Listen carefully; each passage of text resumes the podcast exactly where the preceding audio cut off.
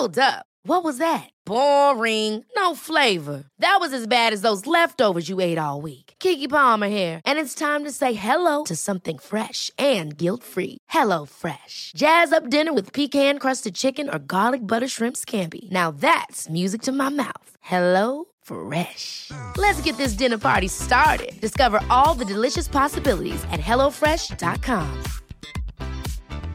Many of us have those stubborn pounds that seem impossible to lose, no matter how good we eat or how hard we work out. My solution is PlushCare. PlushCare is a leading telehealth provider with doctors who are there for you day and night to partner with you in your weight loss journey. They can prescribe FDA-approved weight loss medications like Wegovy and Zepbound for those who qualify. Plus, they accept most insurance plans. To get started, visit plushcare.com slash weight loss. That's plushcare.com slash weight loss.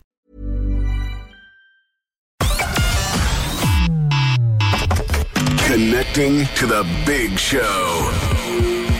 In three, two, one. Everybody just wants to be contented. Everyone wants to be happy. Right now is the most important moment. It's just so unfair on every child who doesn't have options. It's amazing how many unintelligent people there are. I'm absolutely astonished at it. What is the matter with these people? We're the one for Cork and ready to talk. Can we just talk? Call 0818 96 96 96. Extra WhatsApp 083 396 96 96. Email opinion at 96fm.ie. The lines are live. Let's kickstart the conversation This is the Opinion Line with PJ Coogan. on Cork's 96FM. All those trains out of Cork booked solid until lunchtime today, and I don't think there's a seat left on the buses either. Uh, that's just going by what I'm hearing. My daughter will tell you, if she were here to tell you, that that's because everyone's going to see Harry Styles. Harry is in the Aviva tonight. Uh, it's a sellout gig, and she's weak. Absolutely weak. She found out in February she's going, and she's weak. And herself and her two or three mates are going up there tonight. And she'd tell you if she was here to tell you that it's because of Harry Styles the trains are all full heading up at lunchtime. They're jammed anyway. 0818, good morning, 0818 96 96 96. Text to WhatsApp 083 396 96 96. The email is opinion at 96fm.ie. There's a certain sense, a certain sense of I told you so about two of the big stories in the news this morning. First of all, is that damning report from the Children's Ombudsman that the country is failing children with special needs on a grand scale. Get to that in a while. But the other one is in all of your newspapers this morning. It's in the Examiner, it's in the Independent, it's in all of them. Uh, Ireland is now the most expensive in the EU for everyday costs, according to the Examiner team. The Independent, Charlie Weston, has a piece uh, explaining to us, or at least trying to explain, not excuse, explain just why prices are so high. And the Irish Daily Mail uh, catches it, I think, on its front page. And these are the kind of things that people like me used to get given out to for saying a year or two ago. And we did always get, oh, you're, you're playing the place down, you're knocking the place, you shouldn't be knocking the place. Gouged left, right, and centre says the front page of the Irish Daily Mail. Christian McCashin, good morning. We've been saying it for a while, people have been saying, stop, stop, stop, you're talking down the country. But the truth is sour, isn't it? Good morning. Good morning, PJ. How are you? Very well, sir. It's, Good, it, it's, good. a, it's a bitter truth. It is. It is. Now, there is a caveat to this. We are the most expensive after Denmark in the EU. But the problem we have is that we're an island in the corner of the EU. So everything that we consume, apart from what we produce ourselves, is which, you know, the best dairy, the best beef, some of the best grain in, in the world, everything else has to be delivered here. And that costs, and at the moment, fuel costs are driving that and pushing everything up. But the caveat to that is we produce the best food, some of the best food in the world, which Bord Bia and others keep telling us, and it's true. Uh, and we we won't put up with with bland rubbish. We want the best, and this is the price we're paying for it. Yeah. You have a panel on page six this morning, um, where you talk about the comparison in housing, the comparison in furniture, the comparison in transport, communications, and things like wine, bread, and lager. We're above the EU average. Like, take housing, the average house price across the EU. 177,500. Average house price in Ireland, 304, 334,700. You cannot explain all that away with the price of fuel, though. No, you can't. You can't. Uh, On housing, Irish people want to own their own house. We have one of the highest levels of home ownership compared to many European countries. And we have a housing shortage. It's well documented that there just aren't enough houses here, and supply and demand pushes prices up. That's the awful truth of it. But everybody wants to own their own house. It's, it's. I, not sure it's a peculiarly Irish thing, but it's a, a, a big Irish thing that owning your own property, owning your own home mm. is important. Yeah. Whereas in other some parts of Europe, they will rent for life. Yes. They don't want to own their own home. Well, they're in a position to do it because the rents are so much lower and you can sign something like a 20 year rent contract. Yeah, so I was going to say, yeah, if you know you're secure in that rental property for a long period, like 10, 20 years, what's the problem? You're happy. But we don't do that kind of rental agreements in this country, and people always feel a little insecure in a rental home. They want to know that that home is theirs, or at least the mortgage is theirs on it. And also, the thing is, when you own your home, when you when you die, um, you pass it on to your your children. Yeah. So you leave them a legacy. Yeah. The price of cars is another one, Christian. Uh, you, you base it on the price of a VW Golf. Um, which across the EU generally around a very popular car, generally around twenty six thousand across the EU. In Ireland, it's a minimum of thirty thousand. That, of course, is VRT. The VRT yeah, and the transport of getting it here again.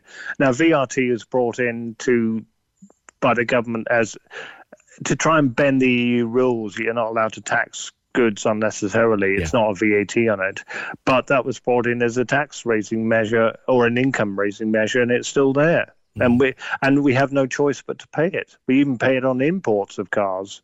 Yeah. Yeah. You look at staples, bread. I mean, the price of a loaf of bread, uh, now, uh, brown bread, healthy brown bread, not sort of mass produced white bread, which you can get anything from 70 or 80 cents to a couple of euro. But take a, a healthy 500 gram loaf of brown bread. Across the EU, 2 euros and 5. In Ireland, 2 euros and 40. Now, we make bread here. So, again, that can't be explained away by transport.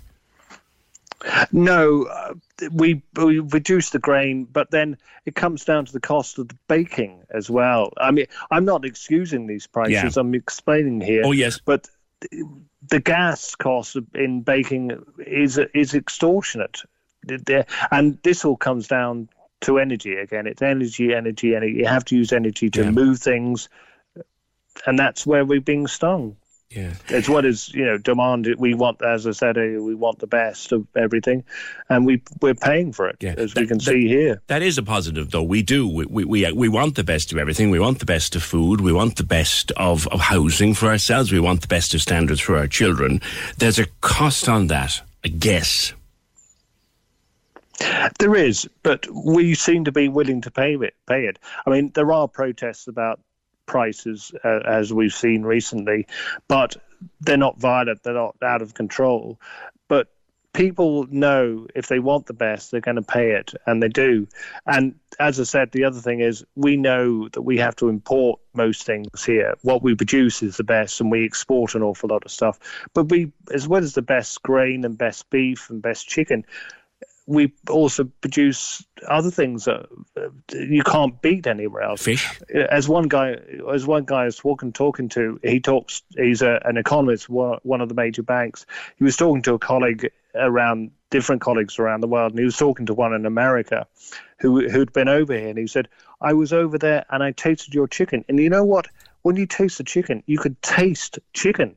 It's not bland rubbish. No, we want the best and we get it, and that's why we're paying such high prices. Also, the costs in, in involved in that of transport and everything, as well as but as well as these high costs, inflation now is around eight percent. It's pushing them even higher.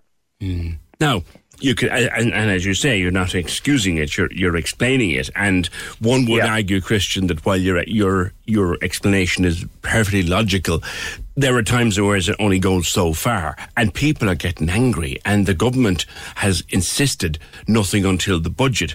Uh, politically, this isn't good. These these comparisons. No, it, it's not looking good for the government, and we, we can see in the polls that they're under pressure. But I wouldn't want to be in government at the moment. I wouldn't know what to do. I yeah. really wouldn't. I, I, I, I don't have sympathy for them, but I can understand they're in a tough position.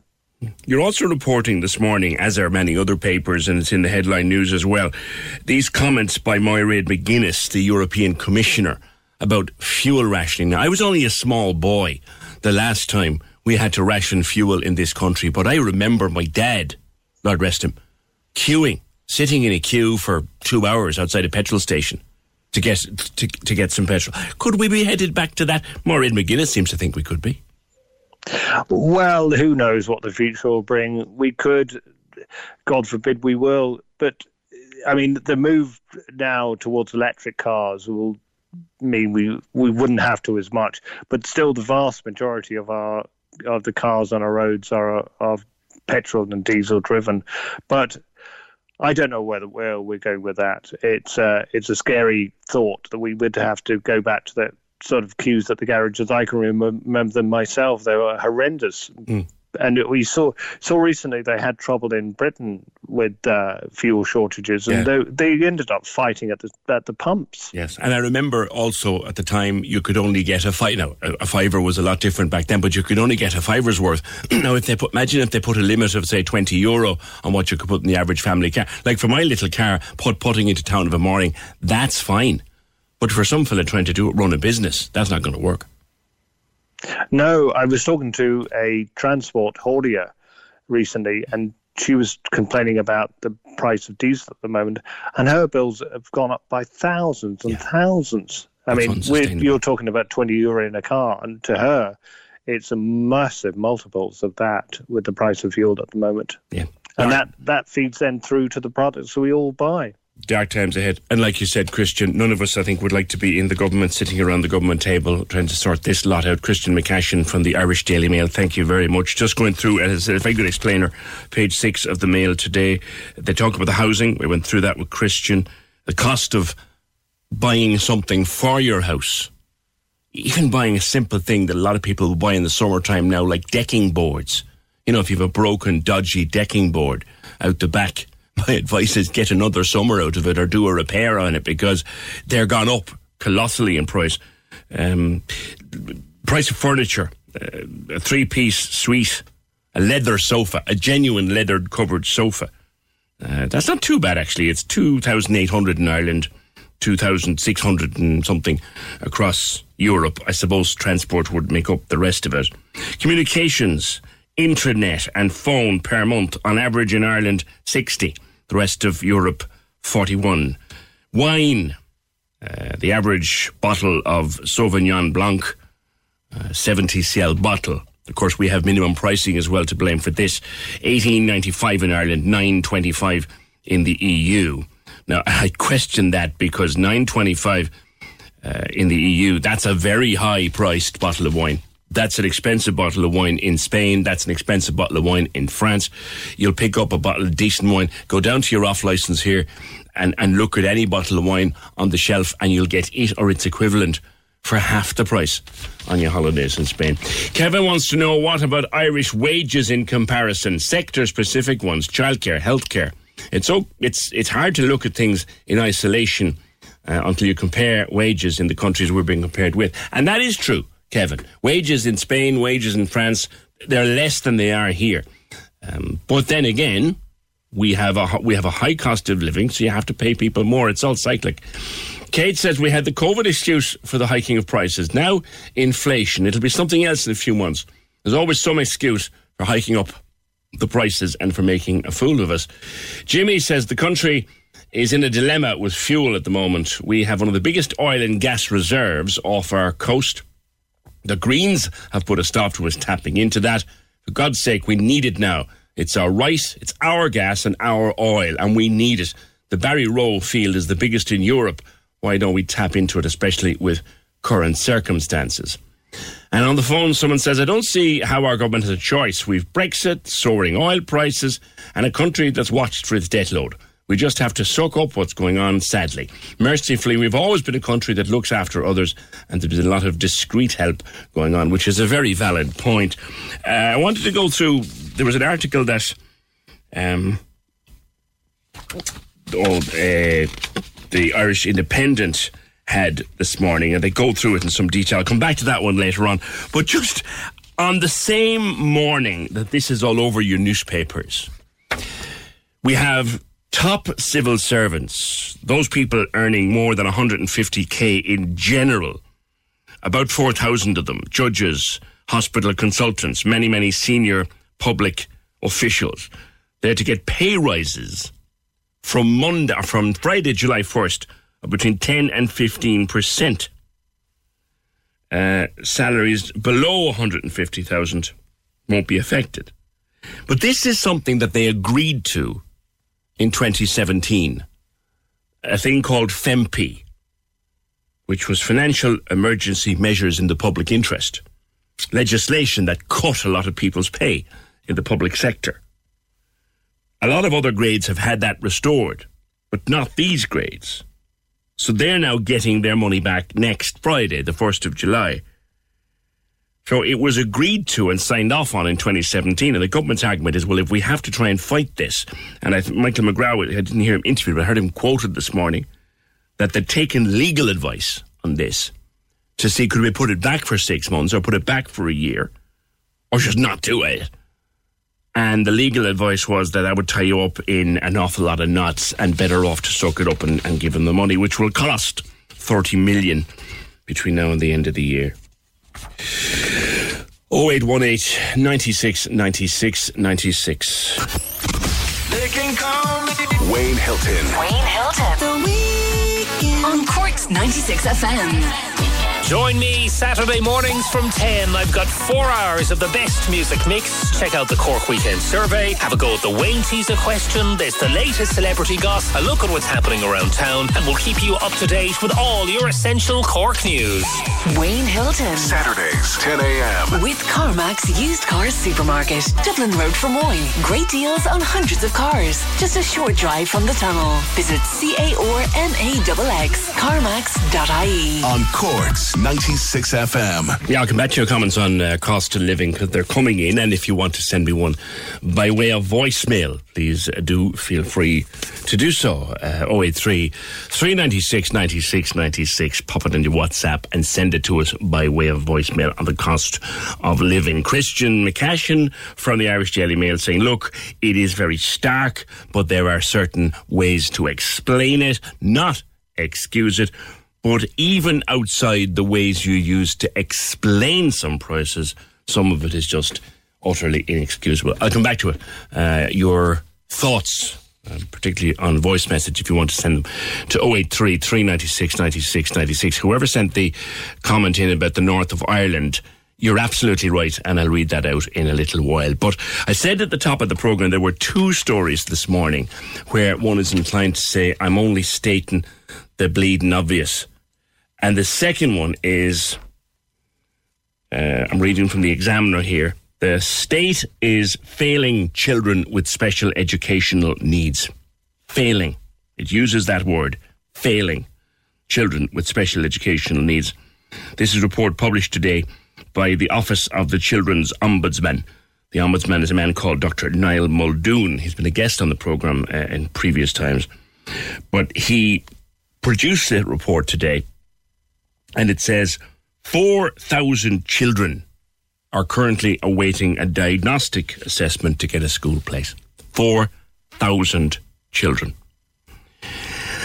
The number of children, and we've talked to their parents, the number of children who have to travel outside of their locality to get a proper school, specialist provision in a school. How many children would you think have to travel beyond their local school, have to pass the gates of their local school, and sometimes watch their brother and sister get out of the car and go into the local school? How many children have to do that every day? Would you think? Have a think about that when I'll come back to you. Uh, there's nearly 1,500 students currently getting home tuition because of a lack of placements.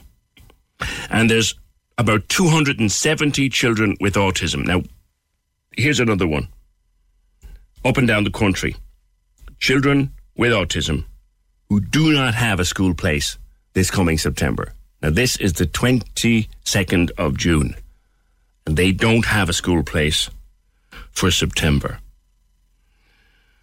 Niall Muldoon said that children, certain children who live in provision black spots, most notably Dublin and Cork, Cork now acknowledged in this report as a black spot. The system can fail in its response. And he says the failings are not acceptable. He said, these are strong words, bearing in mind the, the Ombudsman is a state employee.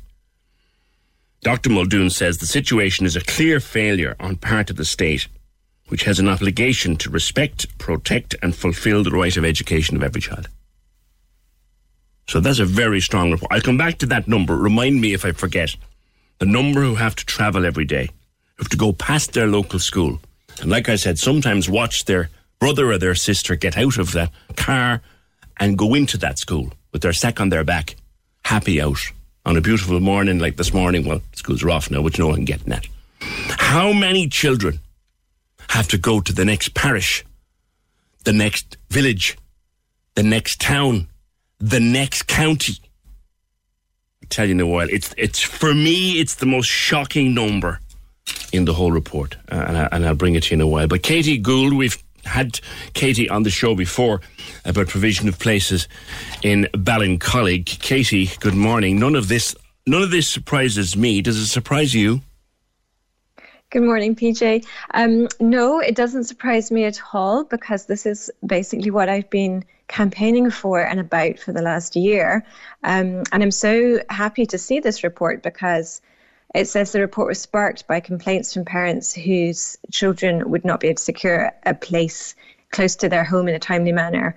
Um, and I think probably my complaint was maybe one of those because that's exactly what I wrote to him about yeah. um, last autumn. So I'm really not surprised at all and very pleased to see that there something is kind of coming from that. I guess we just need now that the government responds to it and um, mm. puts in into place um, what's needed. You know, which which as the report's saying they are failing to do. Remind us again of your own situation for people who might have forgotten it, Katie.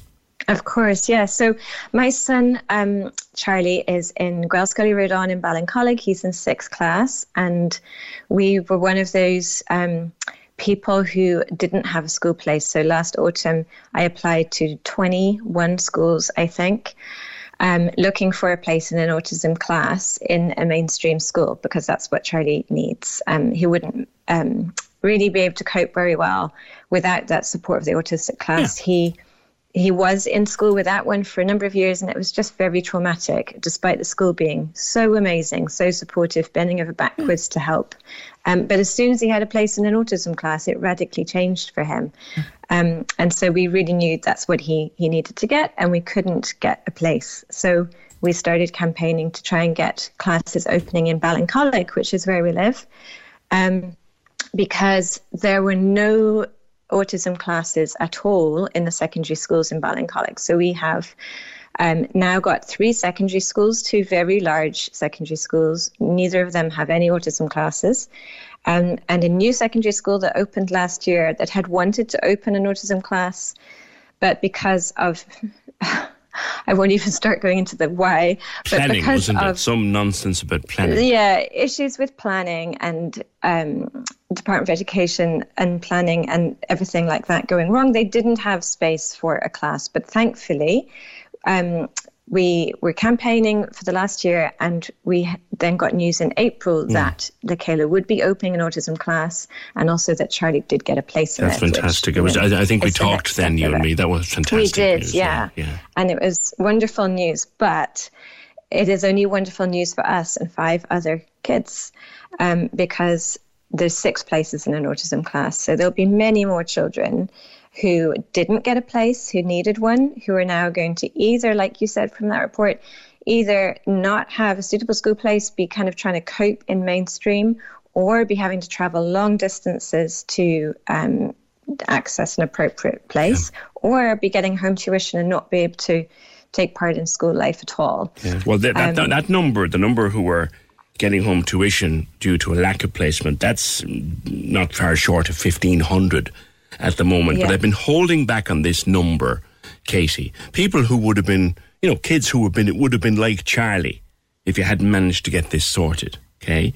Uh, these are yeah. children passing their local school, maybe passing two local schools and going into the next parish or across the county, maybe 10, 15, 20 miles. In your case, I think the nearest school you had before Le Chéile got sorted was what, nearly nearly 20 miles away, wasn't it? Other side of town. Well, we didn't have another place. We weren't it. offered a place anywhere else. Yeah. But one of the schools that people are travelling regularly to from Ballincollig is in Macroom. That's right. And that involves, um, you know, it, it is a shorter journey if you get in the car and go, but a lot of children will be going on school transport. Um, and that can take an hour. Do, do, uh, would you care to guess how many children are presently in that position? Well, I'm looking at the figure here, yeah. so that would be an unfair guess. okay. Well, well, we'll tell people who haven't read it yet. And this is the, this is the number that jumped off the page to me: yeah. fifteen and a half thousand children in that position. It's very right striking, now. isn't it? That's disgraceful. That's yeah. not striking. That's disgraceful. Yeah, absolutely. Yeah. And that's what people were. Um, do you know when I I phoned the NCSE and all the people you're supposed to contact to say. I don't have a place for my son, and I was just told, well, apply to everywhere within an hour's journey. Um, as if that was a reasonable thing for us to do. A, to apply to many, many schools, and B, for him to have to travel an hour there and back every day. Yeah. And when you think that the point of an autism class is to help the child cope, to reduce the stress and trauma that school involves. It can't possibly do that if you have to add a stressful journey on no. onto your day, either end of it. Like it, the point of the class is is completely nullified yeah. if you're asking children to make that kind of journey. Like I was talking to a parent to in Clonakilty last week or the week before now, and she's faced her little girl is faced with a trip to Rochestown every day. Oh goodness, yeah. Do you know what I mean? Now, you've yeah. got an event tomorrow. You're gathering outside Eason's in the shopping centre in Ballincollig tomorrow, and you wanted to mention that. Yeah, so we had a postcard campaign before Christmas when we were trying to get um, class for Le Chéile Secondary School. Um, but as I said, we're just painfully aware that although we have got that class, Ballincollig is still really, really falling short yeah. um, in its provision for autism classes. And so we're continuing the campaign um, and trying to highlight. Um, you know, as the report said, Cork and Dublin are both black spots in their lack of provision, but Ballincollig is particularly a black spot even within Cork. So, just to give you an idea of that, um, the national ratio of autism class places to mainstream class places at primary level is 1 to 80. Now, we know from the report that's not even enough, yeah. but that's the, the level of provision nationally. In Ballincollig currently, the number of autism class places to mainstream places is 1 to 185. So nationally, it's 1 to 80. Ballincollig, it's 1 to 185. So wow really falling short. In secondary school, currently there's nothing, but in September, um, we will have one class. And so nationally, the provision at secondary level is 1 to 135 places. So for every one autism class place, there's 135 mainstream class places. Yeah. In Ballincollig, it's 1 to 390, or it will be in September. Wow. So it'll be nearly three times harder to get a place in an autism class in Ballincollig compared to the national average. Yeah. Um, which is is really not okay, and especially when we think about the um, what is it Project Ireland 2040 highlights yes. Cork as the targeted engine yes. of growth. So yes. they are targeting Cork to expand and grow, you know, increasing housing um, and just the general growth yeah. of the area. And, and, yet the provision of these special education places is getting worse rather than getting better. Katie, thank you. Katie Gould from Ballincollig. They'll be outside Eason's at Castlewest in uh, tomorrow, Thursday, 23rd June from the 3 o'clock. Yeah, that figure, that is 15 and a half thousand children have to travel every day outside their locality to attend the kind of schooling they need. 15,500 children. That is 15,500 individual failures every single day. All I would say to Dr. Muldoon is thank you for this report. Uh, where it goes from here, who knows?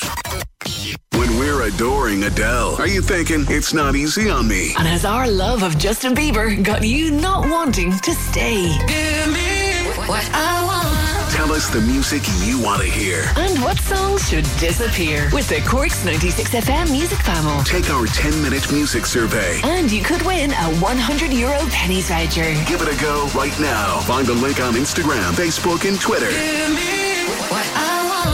Or see 96fm.ie. Cork's 96FM. Continuing to take in your comments on uh, the problems of the cost of living, cost of fuel, cost of everything, as is all over our newspapers this morning, plus that damning report from the Children's Ombudsman and that sh- out, outrageous number of children having to travel every day to go to school. And like I said, watch their little brother or little sister go into the local school, but they have to go right past it. I'll come back to those figures, uh, and uh, you can contact us in all the usual ways.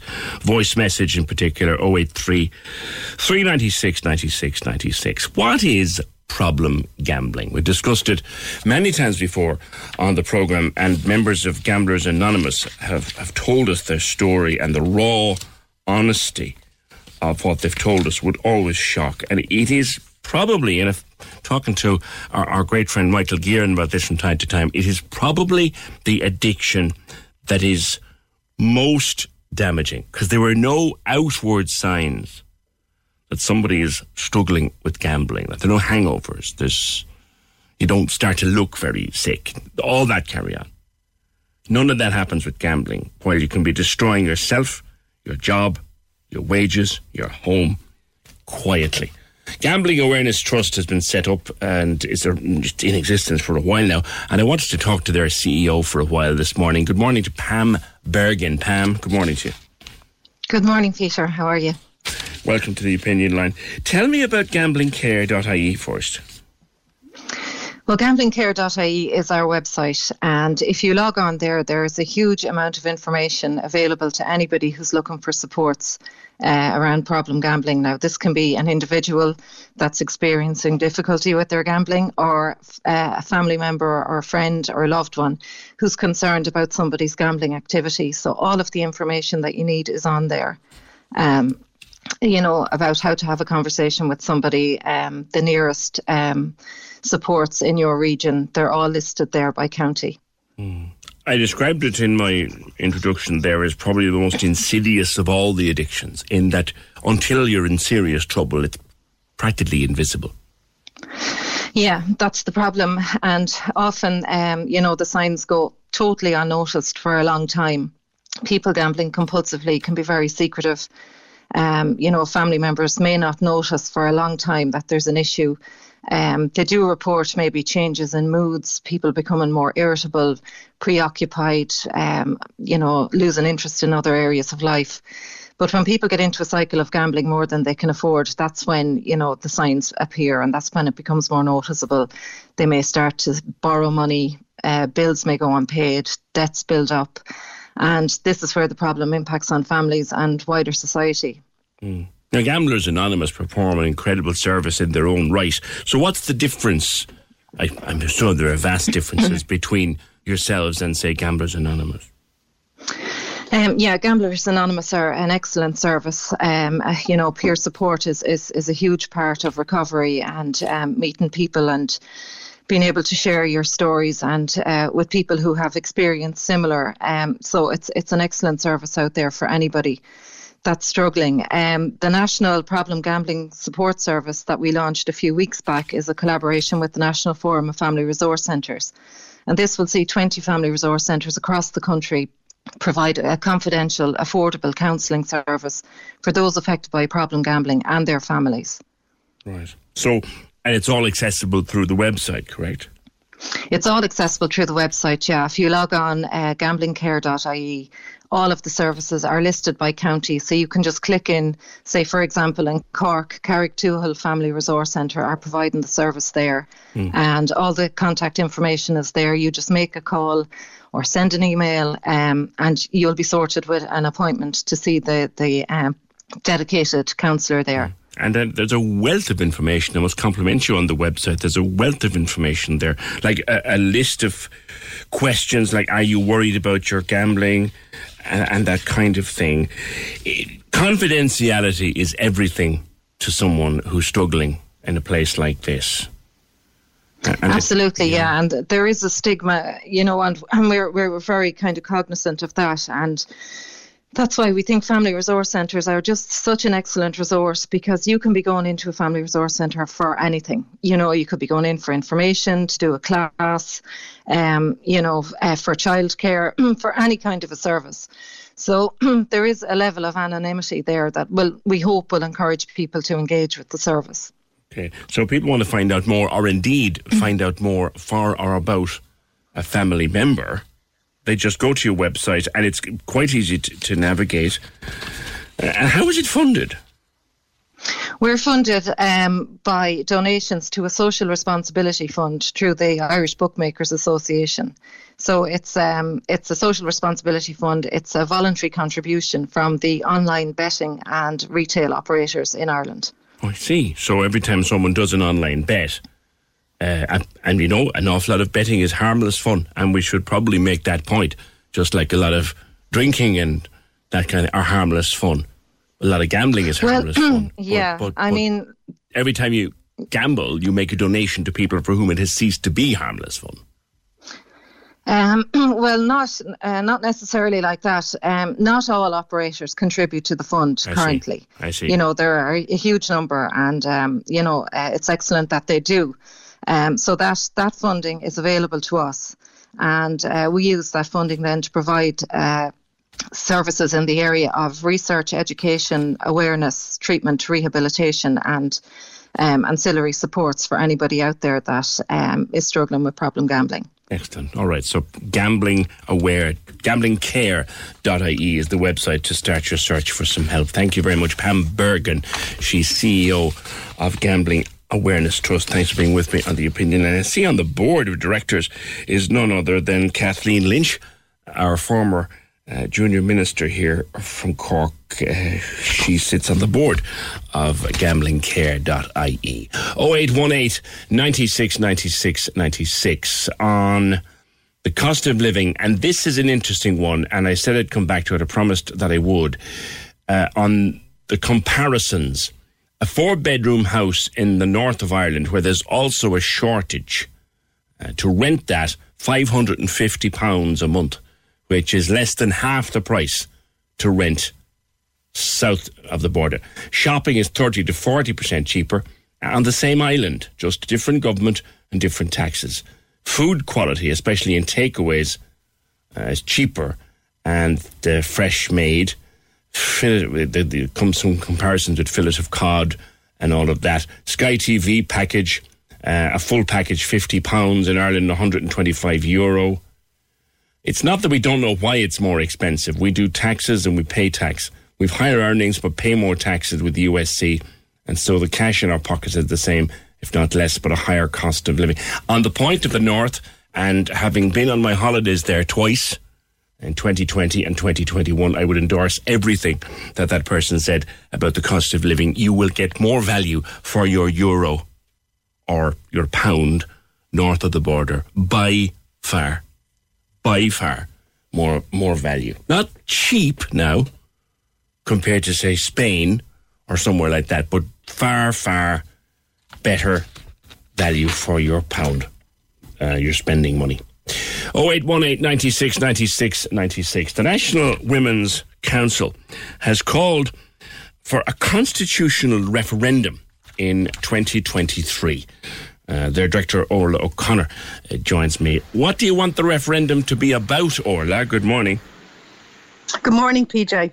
Um, so, what this referendum is one that the government has had on its list for a long time now, and that's the article in the Constitution. It's called 41.2, and it refers to a woman's place being in the home. Oh yes. Um, and yeah, so so th- this has been on the agenda for a long time, and that the language around it in terms of a woman's place being in the home is very much seen as sexist and outdated. And what the National Women's Council is calling for is that yes, we want to see that language removed, but we also think we should use the opportunity to to include in our constitution a value of care. So to recognise the importance of care, the value of care for all of us in society, and to, to to include that within within that article. So mm. we want all the sort of you know the references to women in the home taken out, but but to as I said, use the opportunity to recognise care. And mm. I think you know, for people, and um, um, we know this. I mean, in a num- from a number of different places. That, but certainly coming out of the pandemic, I think there really is a realization how important care is for us all, both yeah. in terms of giving and receiving care. And now we've just had. Um, through the pandemic, we also had a citizens' assembly, and the citizens have recommended very clearly to government that care should be included in our mm. constitution. And it's more so than just the words. It's more than just the words, isn't it? Is. It you're right.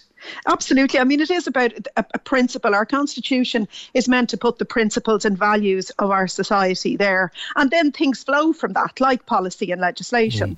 Mm. Um, so that's why we believe it's really important that care is recognised. Yeah. And then it gets us into the space, and, and the citizens made a whole load of recommendations, really important and significant recommendations to government on things like carers, on childcare, on the need for um, for disabled people to, to be able to um, independently choose the type of care and support they want. So there was a series of recommendations. And so that's what we would like. I mean, we would like a, a national conversation that will will flow from a referendum yeah. about how we value care in, in our society yeah. Yeah. because for so long it has gone on you know it's underpaid undervalued well, a lot of it is not, not alone just underpaid but just not paid not full paid, stop exactly. and, and like yeah. you know the labor the labor market is tightening there's jobs mm. out there we could have a huge crisis if we don't deal with this in some way Absolutely. And I mean, the whole care issue is so gendered because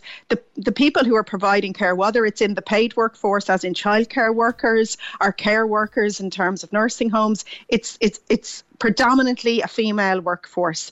And also, in, and when you mentioned like the unpaid piece, we know as well that the vast majority of care work that's provided in our homes and for our families um, and for for um, for children who need care and for disabled children is provided by women. So it's it's very gendered, and at the moment we have a real crisis in terms of the costs and that's costs in terms of you know very high costs in relation to childcare yeah. and also costs in, in for older people's care and and for uh, disabled people's care so so there are you know there are many issues that need to be addressed now there are urgent ones we believe that actually need to be addressed in this budget um, and particularly in terms of the costs in relation to childcare yeah. um, but but it, but it links into a wider I suppose a wider issue of how we value yeah. the issue of care I guess one would argue this, or could argue at least, the state can't afford to take on everything. So you'd need to look into the workplace. Mm.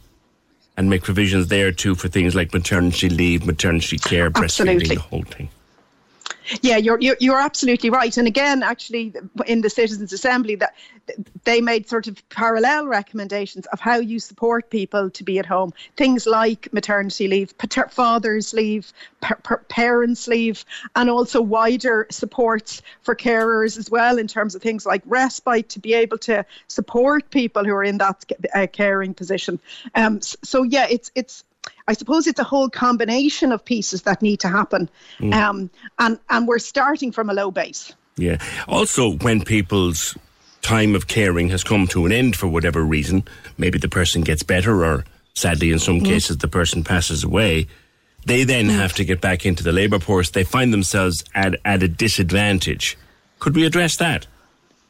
Yeah, I mean, you're right, at an enormous disadvantage in terms of skills being out of the workforce for so long, and also at a real disadvantage. And, you know, we're very conscious of this in the Women's Council because so many older women contact us about it.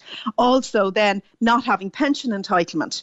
Um, so that you know that's a real issue, and and yes, the government is looking to address that in terms of um, you know how how do people who've been out of the workforce for a long time caring how how do we ensure that they have full access to pensions? And it's why the National Women's Council were also um, calling for a universal pension. So pension entitlements is really important, but but also labour market supports in terms of how you support someone back in who has been caring for a long time. Do you think there's a prospect of getting this referendum in 2023? We've many other things I, on the table, Orla, you'd have to admit. Oh, uh, yeah, absolutely. I mean, out of the Citizens Assembly, there's now an Oireachtas committee. The Oireachtas committee um, is being chaired by uh, Dep- Deputy Ivana Bacik. And uh, at our AGM, she said that the Oireachtas committee would report to government before the end of the year. And it is at that point that we are expecting the government then to make a decision about will there be a referendum. It is also, you know, included in the programme for government. So we know that there is a broad commitment to having it. It's I think the issue is it's a matter of when will it happen and what will the wording what be will it ha- and coming yeah. up with wording that we can all agree with. Yeah, yeah. The, the wording the wording will be complex. That alone will take probably months. So it's one we'll watch with interest, and we may talk again. Orla O'Connor, director of the National Women's Council of Ireland. Thank you very much. I remember that coming up at the uh, Citizens Assembly a few years ago. The removal of this provision in the Constitution for the woman's place to be in the home, and and not just changing the words of it because um, that in itself is problematic, I guess, in a modern constitutional document. But taking it out, at the time they were saying taking it out would change certain protections of the family and certain status of the family within constitution. So it'll be a long, complicated uh, effort to get a wording, but hoping to see that referendum in 2023. That's the National Women's Council 0818 96 96 96. Maxol Station Monday. Doesn't say where this is. Maxol Station Diesel 208.9 or 209, really. At 209. Tuesday morning 212.9 or 213. Tuesday evening 216.9. 217, says Jim. The reason I'm rounding those up, I talked to Bob Flavin yesterday, the pal of mine was saying to me at the weekend, all of those 0.8, 0.9, they're all illegal. They shouldn't exist at all. So I'm going to start rounding them up from now on. So that Maxol's gone from 209 to 217 in the space of 24 hours. What's going on there? When we're enjoying Elton John and Dua Lipa, are you getting a cold heart? Has our love for Dermot Kennedy made you hope better tunes are coming? Give me what I want. Tell us the music you want to hear. And what songs should disappear with the Cork's 96 FM music panel. Take our 10 minute music survey. And you could win a 100 euro Penneys voucher. Give it a go right now. Find the link on Instagram, Facebook, and Twitter. Give me what I want. Or see 96fm.ie. The lines are live. And we're ready to talk. Can we just talk? Call 0818 96 96 96. Text or WhatsApp 083 396 96 96. Email opinion at 96fm.ie. The Opinion Line with PJ Coogan. On Cork's 96 FM. Yeah, come back to some of your comments and uh, input on the special places and special schools and that damning report by the Ombudsman. Uh, Dr. Niall Muldoon, just so thrilled that a state a state official, if you want, like an ombudsman, puts it out there and just uses strong language like he has done to describe it. There he was again in the news saying children are being failed. You just wonder what will happen about it now. That's the next question. But here's the typical message we pass eight schools on our route to school every morning. My son's route is 90 minutes. We're 25 minutes from a school. I could have him on transport in the morning, but that means holding his breakfast off until he gets to school. He's tube fed. It takes 30 minutes to feed him en route to school. And all not not all schools are not finished just yet. We're finished on Tuesday. Thanks for that. You see, that's the thing. Eight schools between home and the school he goes to. And the poor little lad has to be tube fed into the bargain. You can imagine the stress on that family of a morning. And I can tell you, that's not the last message I've got like that. I'll come back to them later. And your experience also welcome. 083 396 96 96 by text or WhatsApp, voice message particularly welcome. Has your hay fever been bothering you a bit more than it normally does? Have you had hay fever for the first time ever? Have you got a nasty chest infection after a bout of hay fever?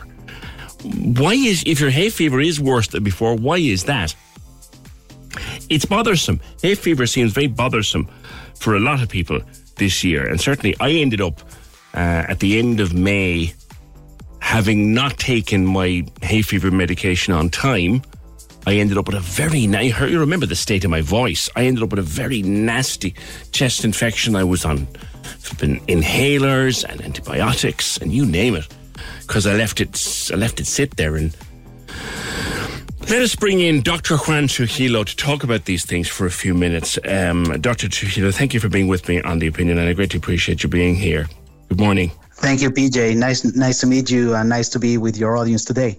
A couple of questions for you. Um, can you develop something? Because people have said to me, just anecdotally, I, I have hay fever, but I never had it before. Can you develop hay fever that you've never had before? Yes, yes. The, the, the, the, simple answer is completely yes. So the thing is that actually right now, the main pandemic that we have is an allergy pandemic since the last couple of years. So 10% of the population, at least 10% of the population will have some kind of allergy or allergic rhinitis. And 40% of the children across the globe will have it. Wow. Those are very stark numbers. Do we know why there's so much of it? Yes, so actually this has happened in these recently years because of the changes in the world, no, including global warming, including the the uh, urbanization of cities, uh, starting working and starting working in different environments, and also uh, the way that we eat has changed so dramatically in the last couple of decades that everything has uh, has started to give us a cascade of allergies. So if you remember a long time ago, your grandparents wouldn't have or didn't uh, believe that they have any kind of allergies, but now everyone that you know or every every kid that you know from any other family will have some sort of allergies.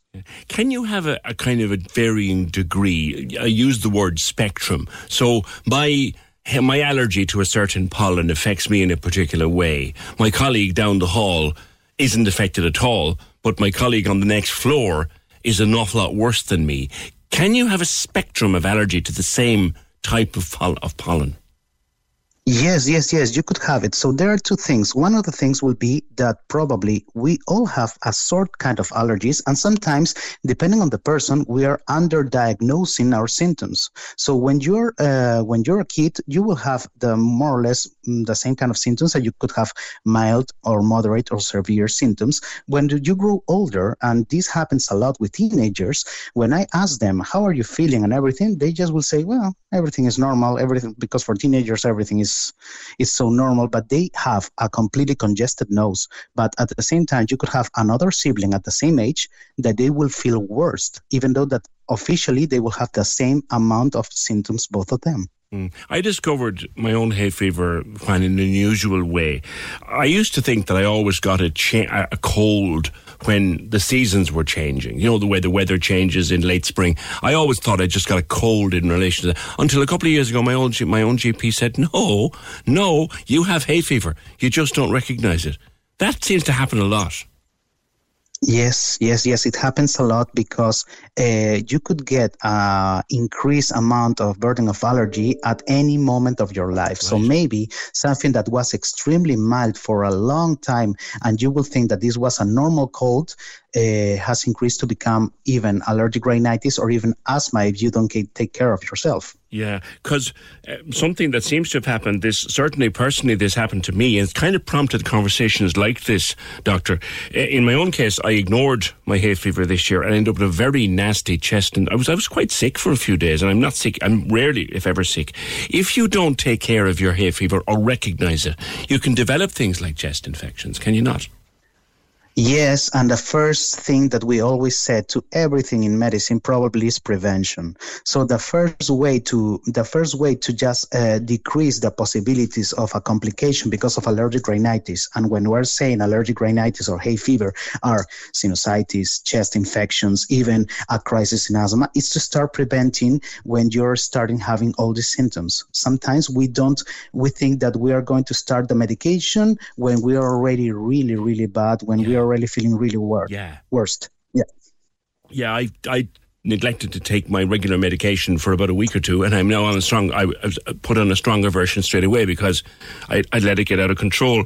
And a lot of people that have a regular hay fever reaction, it's worse this year. And you say that's quite that's quite predictable because of different reaction to pollens.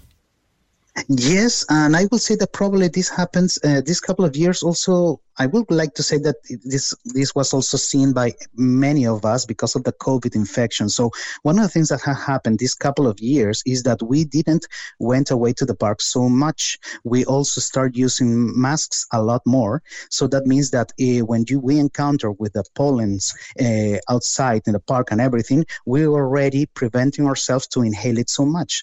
So now a lot of these people have forgot or have this kind of um, honeymoon period of not having so many symptoms and now that they are going away more going to the parks traveling and doing more um, outside life they will have the same symptoms that they have two years ago.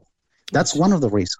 Wow. The other reason it's completely climate change we have increased the amount of days of summer. And every time that we increase the amount of days of summers, the plants are going to grow more. And if the plants are going to grow more, we will have more pollen, more days. That's a very interesting point. It, it leads me to something. I heard a discussion on a British radio station the other night, Doctor, raising a, a, an unusual point, and the point was this: that it's become popular now in order to try to help biodiversity and the bees and the pollinators and all that. A lot of people are letting their domestic gardens grow, uh, grow, over, become completely overgrown with wildflowers, and and places that would normally be mown back in summer are are alive with beautifully coloured wildflowers and all that. Could it be that because that is the case, there are more pollens in the air that are never not usually there, and could that provoke that is- allergic reactions? Yes, and don't get me started with that because my wife is one of the ones that wants me to cut that that loan in the in the house all, all the time, but I'm really lazy about it. But it's true. It's true. If we don't do it oftenly, or one of the things that we want to always talk to our patients, it's try not to open the sometimes it's impossible, but open the window entirely or in the office or in the house when it's uh, the mid of the day because that's the mo- the pollen is going to go inside the house in those hours. But if you open it in the morning or you just open it after a good rain, that will be great because the pollen is going to drop down to the yeah. soil and that's it.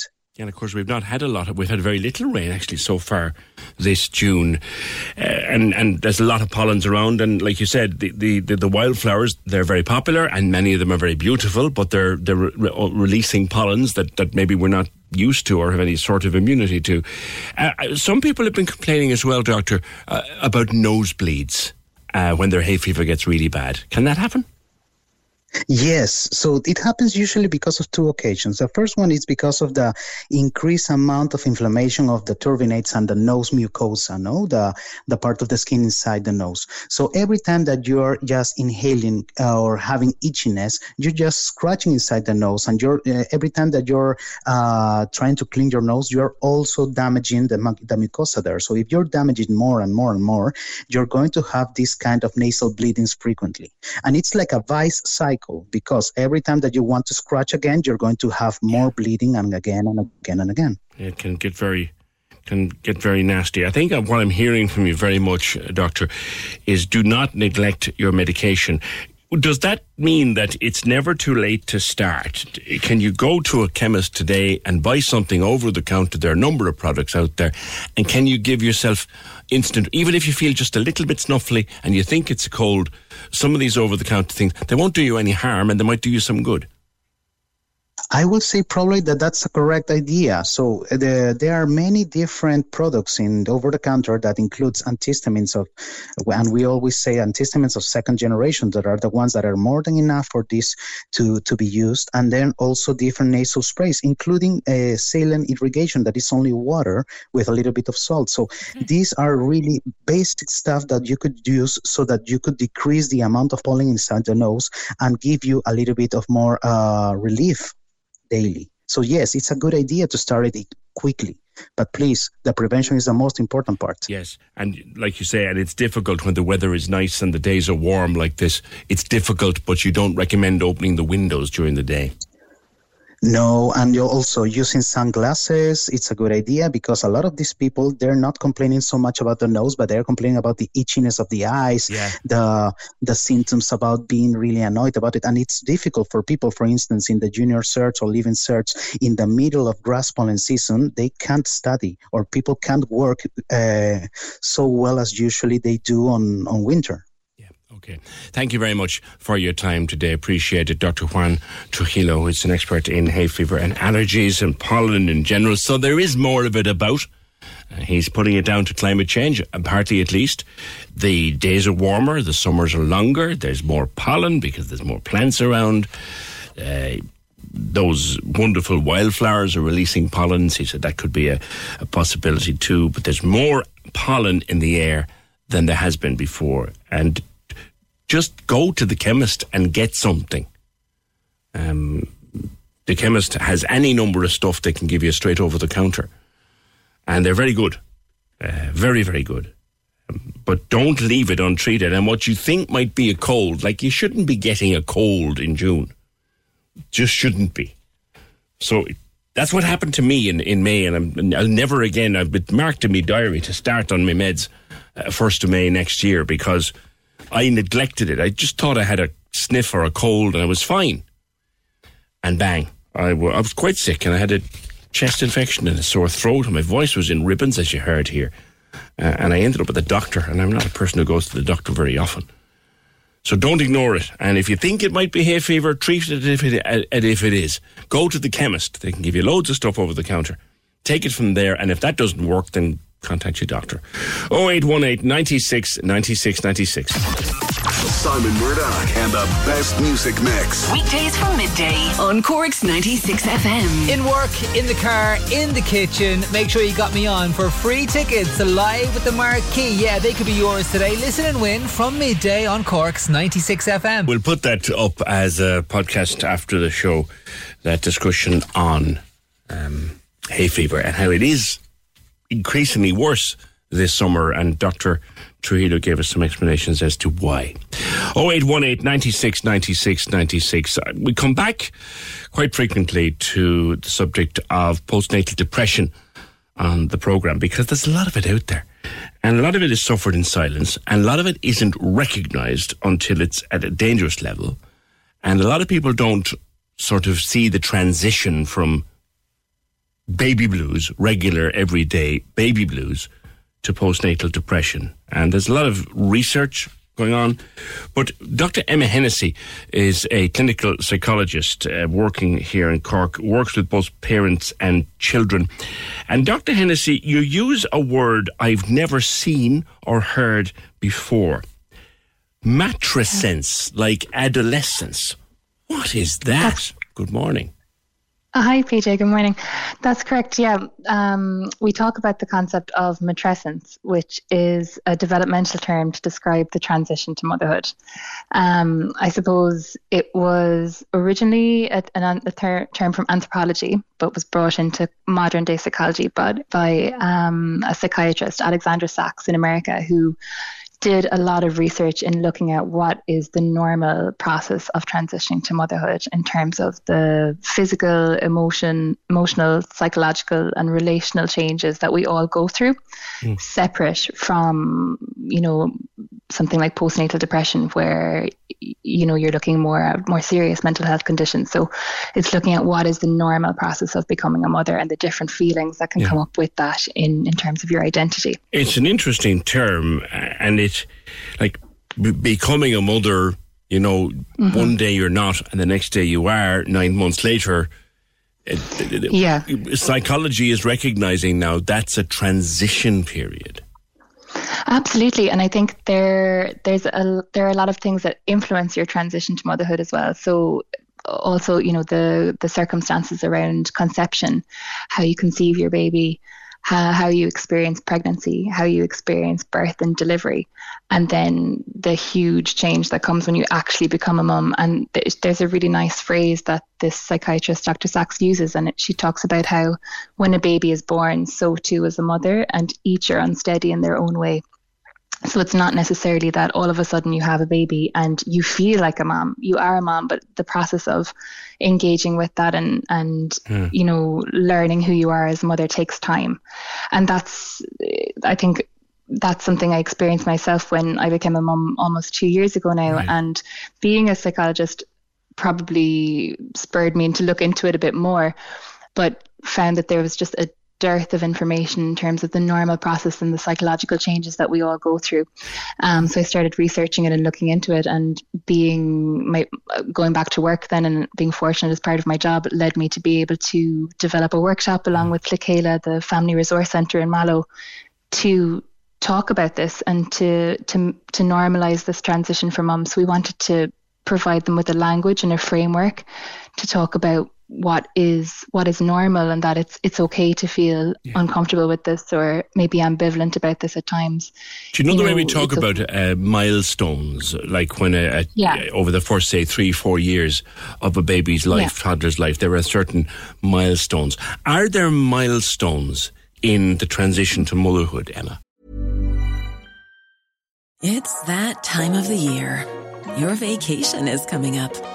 You can already hear the beach waves, feel the warm breeze, relax, and think about work. You really, really want it all to work out while you're away. Monday.com gives you and the team that peace of mind. When all work is on one platform and everyone's in sync, things just flow wherever you are. Tap the banner to go to Monday.com. Hey, it's Danny Pellegrino from Everything Iconic. Ready to upgrade your style game without blowing your budget? Check out Quince. They've got all the good stuff shirts and polos, activewear, and fine leather goods, all at 50 to 80% less than other high end brands. And the best part? They're all about safe, ethical, and responsible manufacturing. Get that luxury vibe without the luxury price tag. Hit up quince.com slash upgrade for free shipping and 365 day returns on your next order. That's quince.com slash upgrade.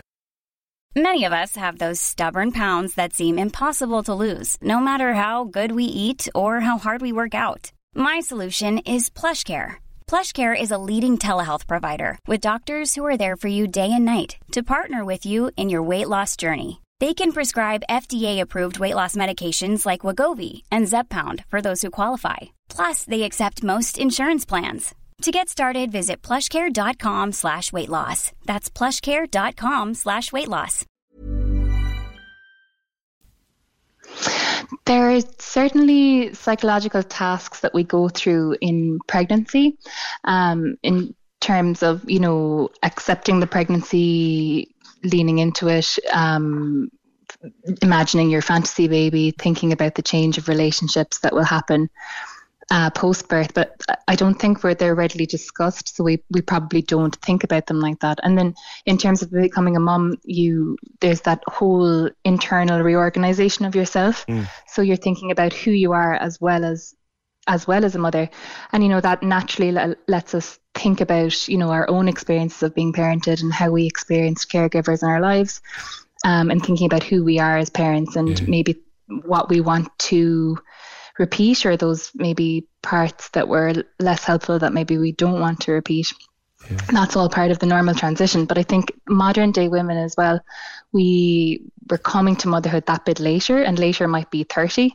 but you know thinking about the generations that have gone before us that is that is later. And we have maybe established a, a career and enjoyed maybe a success and achievement in, in in getting that together. And we have established routines in our lives as well. So mm. you know enter a baby then when all of that can go out the window it's really difficult. And we might not feel like maybe we're good at this or you know maybe we're not enjoying it all the time. And mm-hmm. perceptions out, out there in the media don't necessarily portray the the other side to that that actually it's okay not to enjoy it all the time and yes. it's okay to you know be in the moment with your baby and absolutely love that and then the next minute miss parts of your old life and parts of your old self. I'm just going to ask you that, that question, Emma. I remember speaking to a woman a, a number of years ago, and she'd she just had her her first baby, and she could not find enough words to express. Mm. Her love for that baby and how wonderful Yeah. it was to be a mum and how she and her Mm. partner were loving being parents. But then she said, you know what? I'm almost ashamed to say I miss my old life. And she actually got emotional. She said, I miss, do you know what I miss? She said, I miss going out on a Saturday night for a bite to eat and a drink and saying to my partner at 10 o'clock, ah, feck it, let's go the full hog. I miss that. And I don't, and I, she said, I, I feel I can't, I can't say that. You are allowed to say that, aren't you, Emma? Of course you are, and I think that's it. We we hear whispers of those things, um, but maybe parents are afraid to say them out loud in case people will think, you know, that they're not enjoying it, or perhaps they're not, you know, not not you know in love with their baby. But that it doesn't mean that it's normal. It's that it's a normal push and pull, almost like an emotional tug of war Mm. when you become a parent, and, and that the concept of matrescence talks about that as well. So you have this pull you know, towards our babies where they become the center of our world. And that's promoted obviously by, you know, the hormone oxytocin and that helps us to, you know, fall in love and to bond with our babies. But at the same time, our minds push away from that where we're thinking about those other parts of ourselves, you know, our other relationships, maybe our work, hobbies, or intellectual selves, or, you know, even just our physical needs to sleep. Mm-hmm. and all of those things you know you're so it, it is kind of a push and pull between both and that can make us feel uncomfortable and mm-hmm. ambivalent. And ambivalence doesn't mean that we're not sure about it. It's more it's it's rather it's or a lack of emotion. It's it's more of a fullness of emotion where we feel we want both. And yet you can't talk about the transition and this push and pull without talking about loss as well Yeah. you know loss of perhaps the old parts of ourselves and Yes. it that that's what this is about is figuring out who you are now as well as being a mom and not just adding it to your CV you know Uh, it's it's not just another part of you uh, but to, to figure out how that fits in Your life, your life has and has changed, and that is a permanent change. You're entitled to be a bit discombobulated by that, are you not? Definitely, yeah, definitely. And I think it, it's important to think about it and to, to lean into it and to make space for those that emotional upheaval um, and to talk about it and to say, you know, I, I, I, didn't expect it to feel like this or I don't know what, what to do with how I'm feeling and to ask for help around it. it it's, you know, it is every part of you changes and that's okay. But it's also really hard. Yeah. And And it's okay to say um, it's hard. yeah, and it's a natural pro- process that we all go through. And I think to talk about it more, to find out that most people find being in this push and pull challenging would allow for more conversations about the transition to motherhood and to you know the struggles that we we go through um, in that discomfort that isn't all as I said isn't always disease and perhaps that would even reduce rates of postnatal depression if we were able to talk about these you know guilty feelings or whatever is going on for us Talk to me about your Um, workshops. You've had two already, and you plan to hold some more. Yeah, so um, these workshops kind of came out of this experience and talking with a colleague of mine, Mag Milan. She's a family support worker in, in the Kayla Family Resource Centre in Mallow, and we both have an interest in infant mental health and parenting approaches. So we just got chatting and said, you know, what can we do to to bring some of this to parents in the community and part of our role in primary care is prevention as well and i think you know if mom is okay baby is okay so we're thinking about the future in terms of relationships with your baby and we decided on running two workshops we've just finished them um, and they looked at just providing a space for new moms to talk about their own matrescence, to introduce the concept, to think about what this is like and what does it mean. Um, and we also talked about emotional health after pregnancy. So, you know, the what goes on for us, what impacts on our emotional health. Um, a concept called postnatal depletion. Which is distinct from postnatal depression or postnatal anxiety, but that you know looking at the resources that having a baby both through pregnancy and delivery and then caring for a baby how they can deplete how that can deplete our resources and looking after ourselves in that yeah. we also talked about the perfect mother myth that i think is portrayed a lot in social media about the misconceptions of um, you know what what motherhood and parenthood is supposed to look like. Um, and then we focused a lot on just being good enough. So there's a concept called good enough mothering. Yes, from a psychoanalyst. I'm, I'm aware of this. Yeah. I'm aware of this concept. Yeah. Good enough parenting. Yeah, um, and, and yeah. that like if anyone just takes that away, that that's the most important thing that all our children need is for us to be good enough and actually being perfect is is definitely not what they need um, and isn't helpful for them. And then obviously looking after ourselves, how do we find time to take care of ourselves, and what does that look like? Mm. Well, Emma, when you when you are running future workshops, would you let us know? Because I know we have a lot of Absolutely. listeners who, who would be fascinated by that. But the idea is yeah. this new concept of matrescence. This is a development you're entitled to feel a bit mm-hmm. overwhelmed mm-hmm. from time to time, and you shouldn't be afraid yeah. to talk about it. Exactly. That's it. All right. That's leave it. it. Leave it there. I'm sure we'll talk again. It's a very interesting take on uh, postnatal depression and support of postnatal depression. It's not a term I've ever heard uh, before. Matrescence, uh, like adolescence. And if you treat it like that, you might understand it better. Thank you, uh, Dr. Emma Hennessy. She's a clinical psychologist. We will speak again. Access all areas on Cork's 96 FM. Your guide to nightlife on Leeside. Hi, it's Michael here with an update on Cork's entertainment. Treat yourself to an evening of laughter and triumph as Norma Sheehan breathes new life into Willy Russell's effervescent and iconic character Shirley Valentine. It comes to Cork Opera House on Saturday, September 24th. Access all areas. Irish grunge legends Kerbdog come to Cork in October to celebrate the 25th anniversary of their classic On the Turn album. They'll be ably assisted on the night by FIFA Records noise merchants Clubber Lang with tickets on sale now from cypressavenue.ie. Access all areas. You can contact us here at Access All Areas if you have a show, play, or exhibition coming up or any gigs by emailing us on aaa at 96fm.ie. Access all areas. With Harvey Norman and JBL, your specialists in sound this summer. On Cork's 96 FM. Quick reminder to you our ever popular Back Garden Festival from the last two summers is back again. Uh, on the app or at 96fm.ie, brought to you by Harvey Norman and JBL, your specialists in sound this summer. All the big hits from all the summer's headline acts non-stop, streaming online right now.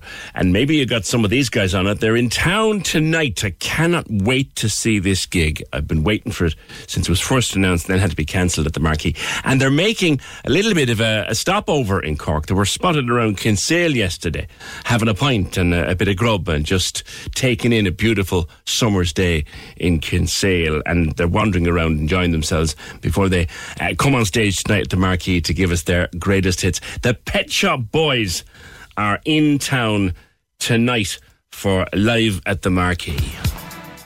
Brilliant. And they're around town, so if you spot them, Tennington Low, get a picture. They're nice guys. They'll take a picture with you. They like a pint and they like a sambo and they like a bit of fun. We'll see them tonight. That's West End Girls Cork's 96 FM. 0818 96 96 96. Now, a very well known astrologer has moved back to West Cork to uh, Court McSherry. I wasn't aware, Martha Clark, of your love yeah. affair with the place. Good morning to you. Hi, how are you? Thanks very much for having me on the show. No, I actually lived here a couple of years ago for five years, right. and it's a very dreamy, quietly creative place. Um, it's a very inspiring place. I, I, don't know if you know it or if you. Oh, I know it very well. Yeah. I'm, I'm, that, yeah. That's why I'm saying, like, uh, you, you describe it so well. It's it's it's one of the most beautiful places ever put on the earth. It is, isn't it? It's just stunning. Yeah, and the it's sun, stunning. the sunsets and the oh man. Yeah, yeah, yeah. Especially when you go down around the hotel and you sit there because they get the sun till later in the evening because Courtmacsherry faces north. But then when you go down around the hotel area, you get the sun for you know an hour or two later in the evening. It's stunning. Right, it's beautiful. That's right. That's right. Yeah, the, the fabulous sunsets off the coast and stuff yeah. like that. Now Yeah. you describe it, Martha Clark, as a Neptunian highly creative village. What on earth do you mean by that? and that was me thinking we were going to talk about sunsets. Well, Neptune in your astrology chart indicates like your divine creativity. It's like where your creativity flows through you and not from you. It's like when you paint something and you've no idea where the image came from. Um, so I have quite a strong Neptune line not far from from Courtmacsherry. So that's why for me it really does um, enhance my creativity. And when I lived here, you know, originally I was a photographer, and now that I've come back here as well as doing astrology and painting up a storm, it's funny because when you're when Fergal rang me last week, I was painting away when he rang me. So that's what Neptune is. It's like it's your higher spirituality and it's your higher creativity. Yeah. And as you probably know, a lot of artists live here as well. That's right. That's yeah, right. yeah. So Neptune is creativity. Like It is, yeah. I think we we all kind of have an idea of what uh, astrology is Yeah. roughly. It's Yeah. it's the planets and how how they affect our lives and our relationships and our work.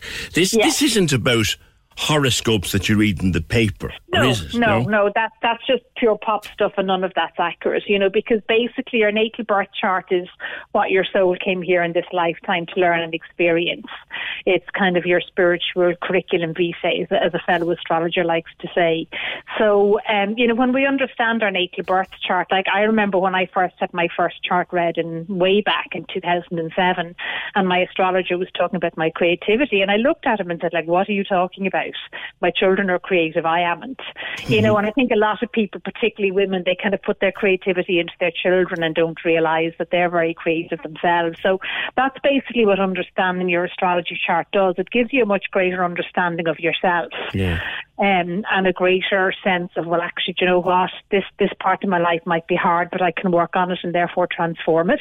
And that's because my astral chart says I'm able to. Like, astrocartography sounds to me like, it sounds to me like if I give you the, the day I was born and the time I was born, you draw a map on the position of the planets in the sky at that night, at that moment, and then they determine my, my life's pathway. Is, is it something like that? to a certain to a certain degree, you know, your natal chart is kind of it's the lessons you came here in this lifetime to learn, and then after that we do what's called a transit chart Yeah. because as we know the planets are always moving.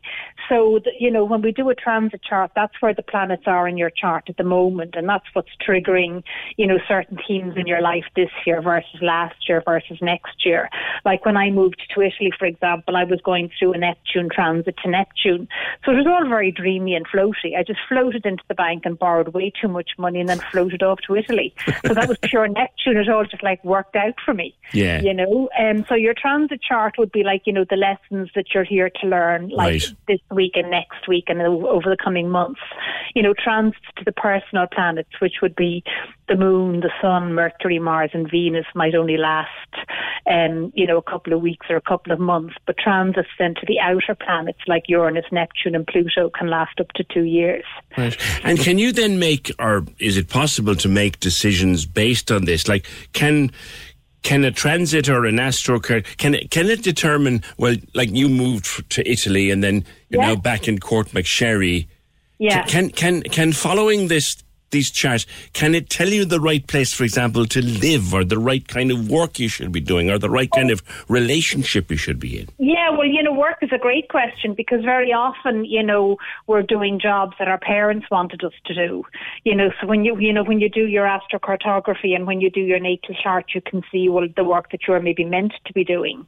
Um, you know, so that that's why it can really empower you to make, you know, proper life decisions and follow the the right career path. I mean, I I like to think that if you know if, if people had their charts done at the age of 15 or 16, they'd pick maybe very different career paths. Right. And in terms of relationships, you know, some people are meant to have kind of more free flowing relationships than others.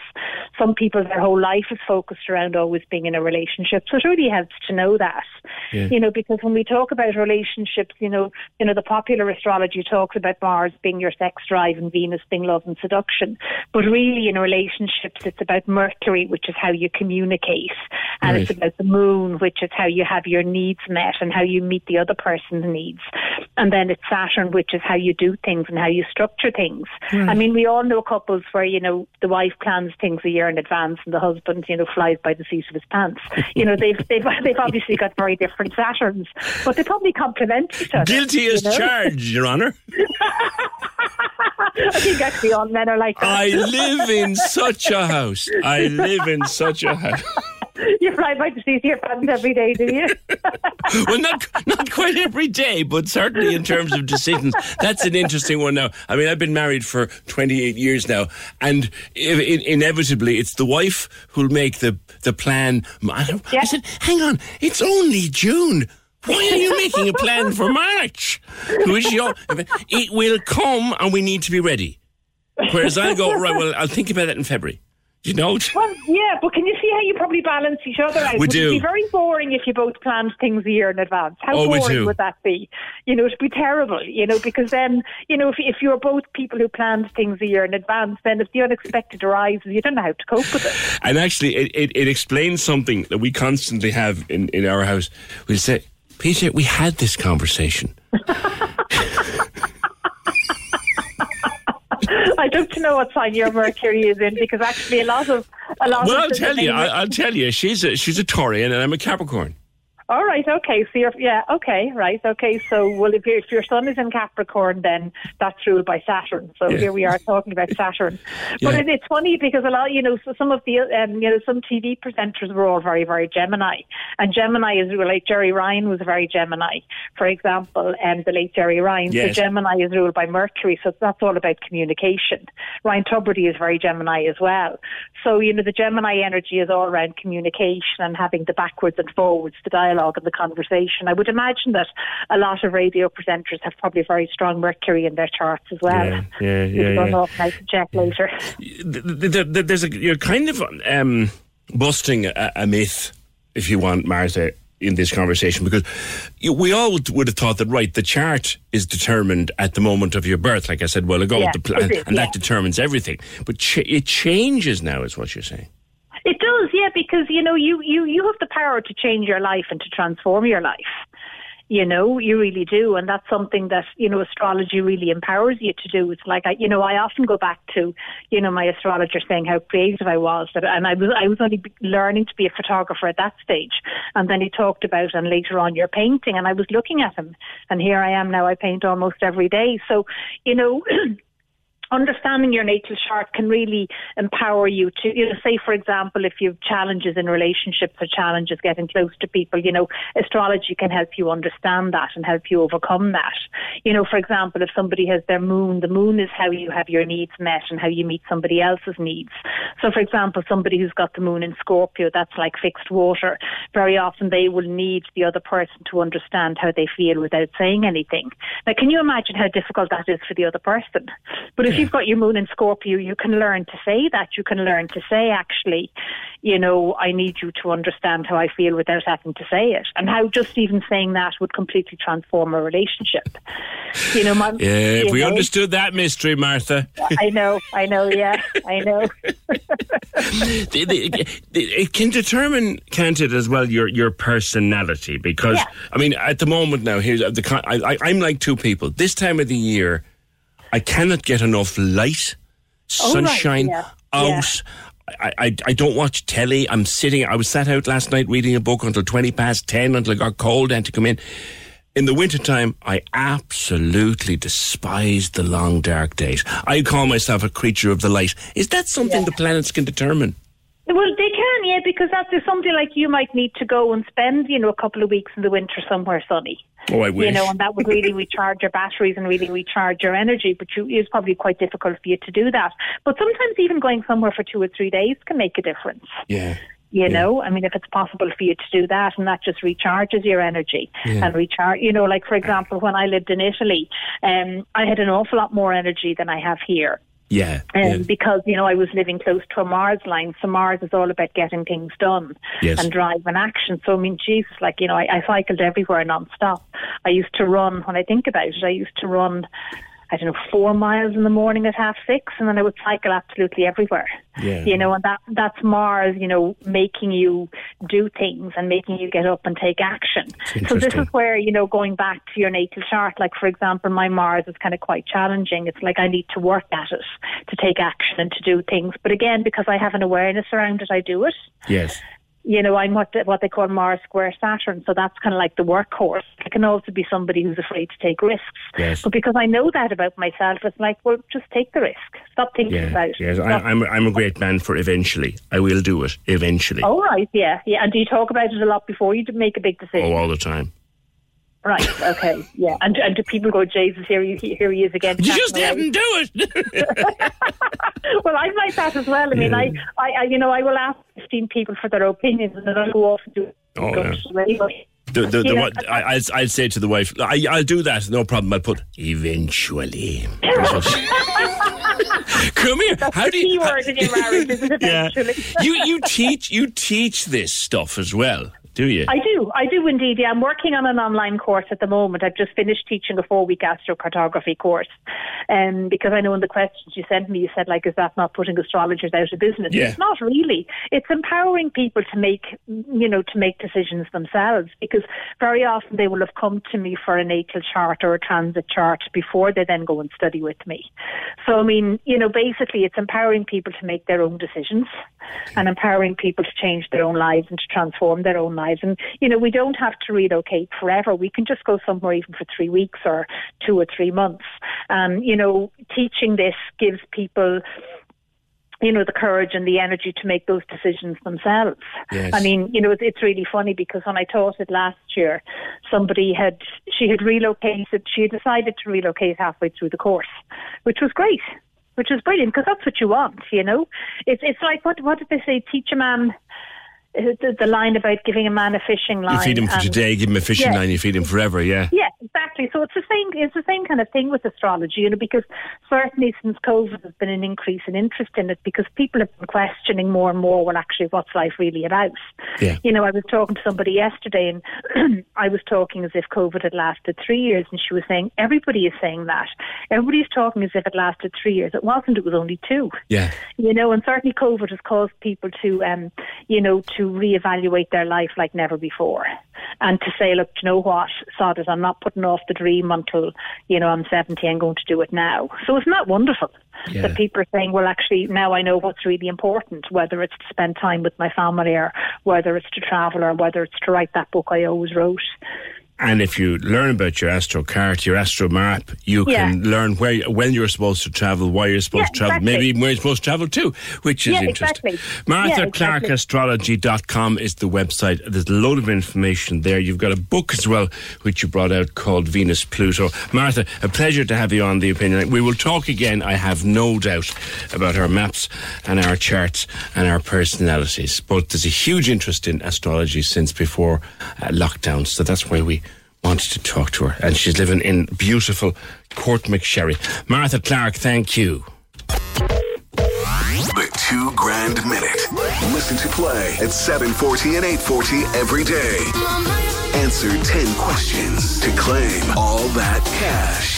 Stacking up the cash. Cash! Cash! The two grand minute with Foodie and more. Blackpool, Douglas, or Eden Hall. From milestone birthdays to graduations and more. Tasty, fresh Asian food at Foodie and more. Casey and Ross in the morning. On Cork's 96 FM.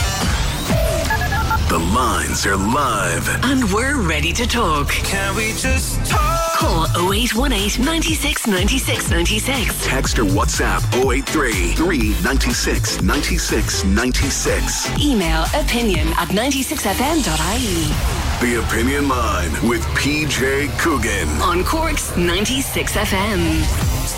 Yeah, it, your stuff is coming into us on cost of living and all those uh, newspaper stories this morning. And we're talking earlier with Christian McCashin of the Irish Daily Mail uh, about the state of play, as it were. You'll be able to hear that on a podcast a little bit later on. Um, but we are second only to Denmark in terms of the cost of living now. And Christian was saying if you dig into it a little more, you'll find, well, look, some of that is inevitable because we're an island nation. Everything we import has to be brought in by transport. Supply chains getting more expensive, transport's getting more expensive. But on the other hand, uh, some of the costs we're dealing with every day are not explained away uh, like that. So generally, we are a very expensive country in which to presently live. And we had the comparison with the north. Uh, the cost of living literally go from Newry, or literally go from Dundalk, say, up into Newry. And the cost of living is dramatic in the space of that short drive. Hi, PJ. I'm just writing to in regards to the government and the councils and their policies.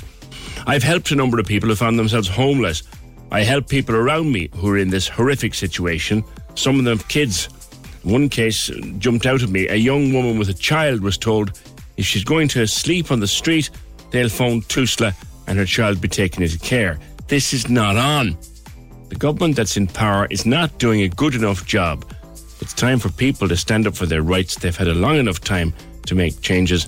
It's been going on for years, and there's nothing changing. Thank you for that. We also had uh, some more stuff on special needs. That a report by the Ombudsman for Children, Dr. Muldoon, which we featured earlier on. Again, that'll be up on on podcast or discussion about that. But um, the, the ombudsman has just slated the government, absolutely slated the government for its failure, as he says, to provide adequately for children with special needs. But we had a lovely story in from Kinsale, which I don't get it today, get to it today.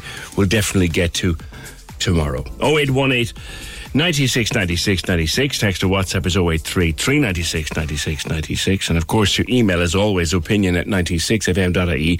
If you're one of the people who listens to us on podcast or indeed listens to our overnight uh, repeat show, uh, between 3 and 5 a.m. That's the easiest way for you to get us at opinion at 96fm.ie. I want to talk about the Network Ireland West Cork Businesswoman of the Year Awards for a little while. Um, we focus on Network Cork quite a lot because it's a growing organisation representing and supporting and empowering uh, women in business. And Network Ireland West Cork. I'm joined, first of all, by Sharon Hogard, who was the winner of the Emerging New Business Award in the recent Network Ireland Awards. Congratulations, Sharon. Good morning.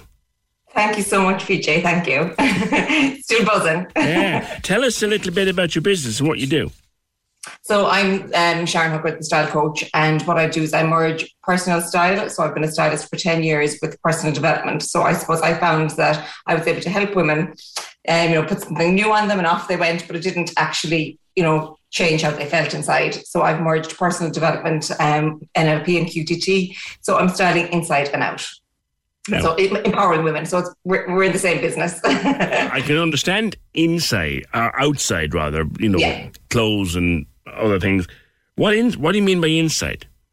I suppose if you have the same thoughts, like if you buy a new top and put it on you, but you still don't feel confident, you still have this negative self-talk, um, and you know body confidence is a huge issue at the moment, um, and you know it always has been, but it's more certainly in the last couple of years. Um, so it's just it, it doesn't change anything. If it, yes, certainly style is a tool to help you do that, but I think with the inside and the outside, when you're feeling confident inside and outside. When the two of them are you know are aligned it's magnetic and you just it's just um, and so you changing your thoughts and changing um, I suppose how you feel about yourself and what you're saying to yourself. So it's really really powerful. What's been your business story Sharon? Has has it been um, difficult yeah, I, I, took the scenic route. I worked in um, the financial services for about 15 years and I took um, time off. I don't know, I, I didn't take time off. I, took time out of the corporate world um, to mind my then three small children under the age of three and a half. And I won Ireland's next top stylist. Um, and I decided this was it. This is what I wanted to do. I wanted to help women and empower women. And um, I was like, set up my own business. It was called Style for You. And being honest, I was plagued and blighted by imposter syndrome. And I just didn't, I was like, who am I to, you know, who do I think I am? I've never even worked in a shop. I've never worked in retail. Who am I to help women, you know, um, and live in this kind of, I suppose, glamorous world of um, of style of styling. And here I was at home with three small kids. you know, it wasn't exactly the most glamorous, but I was really passionate, I suppose, about helping people. And I always felt that I preferred to be in LEP doing a talk, the London Fashion Week. Um, and it was always really, I suppose, about merging that um, and helping women feel better about themselves. So I worked in a boutique for six years, and that was brilliant because I got to style just hundreds and hundreds of people. And that's really where I suppose where I had the idea because yeah. I was able to see in the change room that I could help somebody um, and you know tell them what, what worked on them, but they still left none the wiser. So they looked amazing for that event. Nothing had changed inside. I see. Yeah. So, So, I mean, do you have a natural eye for what will work when someone walks into you? Yeah, I, yes, I do. I, yeah, I do because um, you know, I, I, I've- I'm a qualified um, stylist. But I suppose for me as well, it's all- it's not it's it, they're tools, not rules. And I don't really want to, to be telling women you can wear that, you can't wear that. It's about you know, my tagline is style. It's a feeling, and it's very important for me that women feel you know feel amazing and feel good and feel and their lifestyle, taking into consideration their lifestyle, their budget, and lo- and lots of elements. So it's all about. It's not about me or making mini me's. It's about my clients and um, empowering them to feel amazing. Well, clearly uh, they do be- be- because your business is very successful. Stay there for me, Sharon, for a second, and bring in the president now of the Network Ireland West Cork, Marie Wiseman. Marie, good morning to you. Good morning, Peter. How are you doing? Good. We've spoken to Network many, many, many times. Go back over the history of it a little bit for me. Why was it set up and for whom? So it was set up many, many years ago um, um, as a national piece, um, but it, the West Cork branch was developed just five years ago because Cork, obviously, the, the largest county in Ireland. Um, and although there was a Cork branch um, for people down in West Cork, particularly sort of very west, sort of Bantry, Castletownbere, that kind of way, there's an awful trudge up to um, to Cork to go to events and stuff. So um, Adrian Harrington set up the West Cork branch, and um, and it's been hugely, hugely successful um, as a result. And it's it's just it's really there to support women um, and provide sort of a, a network for women and to support one another and to really kind of you know bond with other like-minded people and um, and meet up and and yeah, I suppose really just kind of support each other and have one another's backs. So it's um Yeah. yeah. Sharon talked there about imposter syndrome, and I think a lot of people, a lot of women feel that way. They feel sort of, "Am I really? Go, who am I to be doing this?" That's a that's a hurdle to get over. And It really is. that affects a lot. I, I, it probably affects a lot of people, but it seems to be worse in women, in my experience, anyway. Yeah, I would agree wholeheartedly. Um, yeah, it is. It is widely, you know, across the, the piece, but certainly with women, it's it's huge, and that's where I think the awards are absolutely brilliant because they're a great way of um, encouraging people to just take that step back and think, do you know what? I actually have achieved loads, and once you actually start to put that down in writing um, and put it in front of people, it's a great way of actually thinking, no, do you know what? I am great, um, and really sort of acknowledging those achievements that you've got, and um, and then allowing yourself to celebrate as well. You know, we had eleven finalists Yeah. um, with us at Glebe on, on Friday, and you know there were three of them now merged as winners, but actually all eleven have achieved so much, and it was it was just fantastic, absolutely brilliant. the changes that COVID brought about, and now that we thankfully, at least thankfully, it's in the rearview mirror, and we say that with our fingers and toes crossed. It, it changed things, but also things emerged that kind of confirmed what you already thought. Yeah, I mean, it, it, it did. It changed things hugely, and I suppose what it also did was it's you know it it did make everybody reevaluate um, not just their business but their priorities and and everything else, and and obviously you know we we changed the way we do things and stuff as well. But um, I suppose you know the the awards event on, on Friday afternoon was was so lovely because it was our first awards Yeah. that we've been able to do face to face in three years, and actually only our second face to face event. Um, and it was just you you forget how powerful it is just to to be there in the company of other people and hearing the buzz around you, and um, it's it was it was just magical, absolutely magical. And I think exactly that's right. You know, we um, we have just rethought about what's important in our lives and um, yeah it's it's it's very very powerful Indeed. Sharon, bring you back in. Uh, congratulations once more. So, where do you go from here with this award? Is there a national element to Yes, this? yeah. So um, we're on to the Nationals in Galway on the 7th of October. So that's going to be really, really exciting. And I'm really looking forward to that because we'll get to meet people from other, we'll get to represent West Cork as well, which is amazing. Mhm. And we'll get to meet um, other women um, from, you know, it's so, I suppose the- they're so diverse. There's, you know, um, such a wide range of women in business, but all with the same goal and all with the same, um, you know, ambitions and everything. So it's really exciting. All right, listen, Sharon, thank you. And uh, to Marie Wiseman, President of the National Network Ireland West Cork. Thank you both. Uh, on to Oct- uh, Galway in October, and I'm sure we'll talk again Then, Sharon, thanks. 0818 96 96 96. Uh, Just on special schools, which we talked about earlier on. A number of autistic children from Ballincollig travel uh, by taxi to a secondary school in Macroom every day. My son attends a class that is 42 kilometres from our house. I have to drive him myself because he won't travel with anybody else. So my daily commute to and from school is 168 kilometres on bad country roads. Like, that is, that's stark. That's stark. And remember the number that jumped out from the Ombudsman's report was the number of children having to travel outside their locality to attend specialist provision. 15,500. There's one of them. Can you imagine how much that is costing in petrol or diesel or whatever you drive with? My God, that's astonishing. She's driving 168 kilometres a day just to bring the child to and from school. Graham says the Ombudsman's report is telling us nothing we don't already know. Cork is a black spot. It's scary, uh, seeing as it sometimes has even better provision than other parts of the country. The last two ministers have had the power to solve this for years.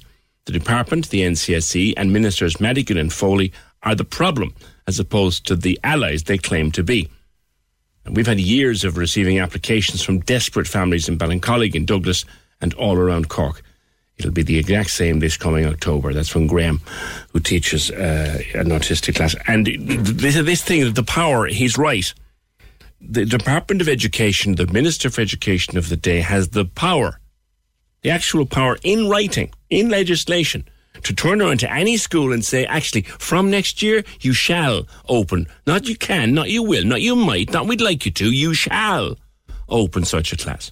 Has that power any school. So if you're driving past a school with your child because the school hasn't got provision, the minister of the day has the power to say to that, you shall open a class. Why aren't they using it more? 0818 96 96 96. You're one away from 2,000 euro. You're one away. Full name, please? Lorraine Pendlebury. From what part of the world? Clonakilty. Lorraine, I wish you was here to scream. You've won 2,000 euro!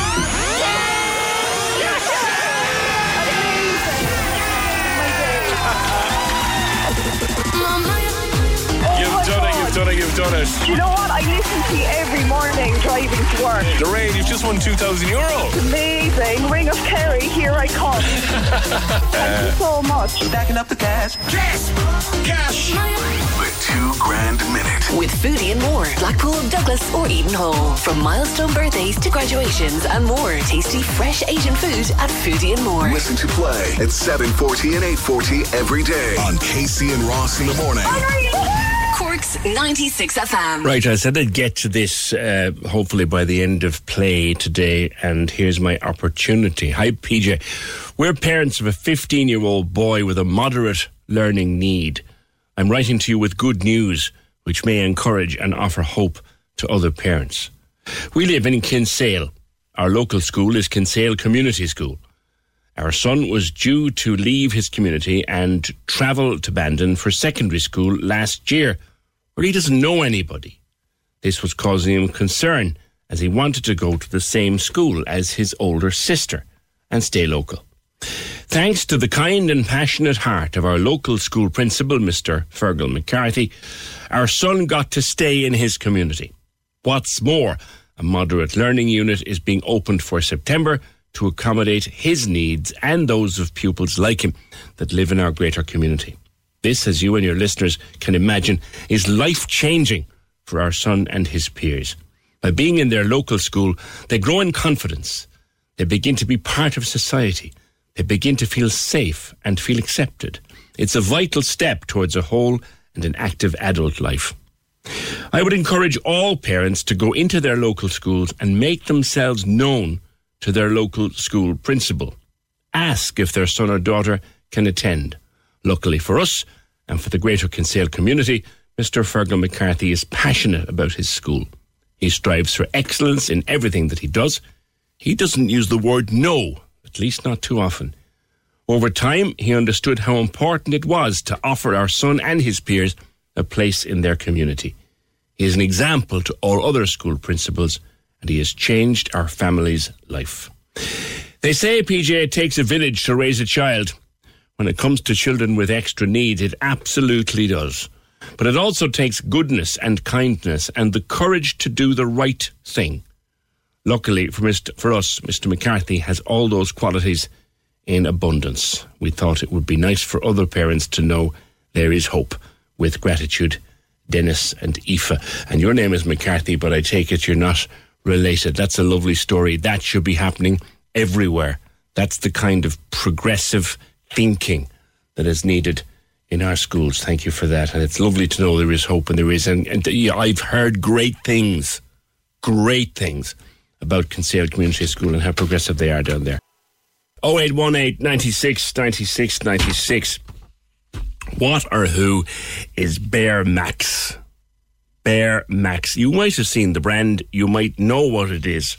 It's clothes, startup clothing, uh, t shirts and sweatshirts and accessories. It's all very colourful and very bright and very positive. Let's get the story behind it. Uh, Lucas Samuel Gestabrek. Am I right? Hi, PJ. You're right. yeah, it's right. It's pronounced Yestrabek. Yestrabek. I don't push people to do it correctly. good man, good man. Now, you are the, the CEO of, of Bearmax. It's, it's a great name. First of all, the idea, and then explain the name. Okay, okay. Um, again, thank you for having me. Um, so, the idea behind the brand um, I was always thinking having little business, something that people would enjoy, um, something that people would know. Obviously, you know, the name would be very popular. Um, and I always wanted to create some nice quality products, whatever they would be. Um, and I was always very creative. Um, and I thought that the designs uh, would be something that, you know, people need to wear clothing, um, and I think that's the best way to show it yeah. um, to the world outside. Where are you um, from originally, Lucas? Uh, how did you end up in Cork designing clothes? Um, I'm originally from Czech Republic, um, so um, I was living just normal childhood really. Uh, before in 2012, I moved to England. I had a little shop there as well, where I was I was printing the t-shirts myself actually, um, but it was very little. It was just mostly for friends um, mm. and for myself. Uh, and then I came to Cork in 2019.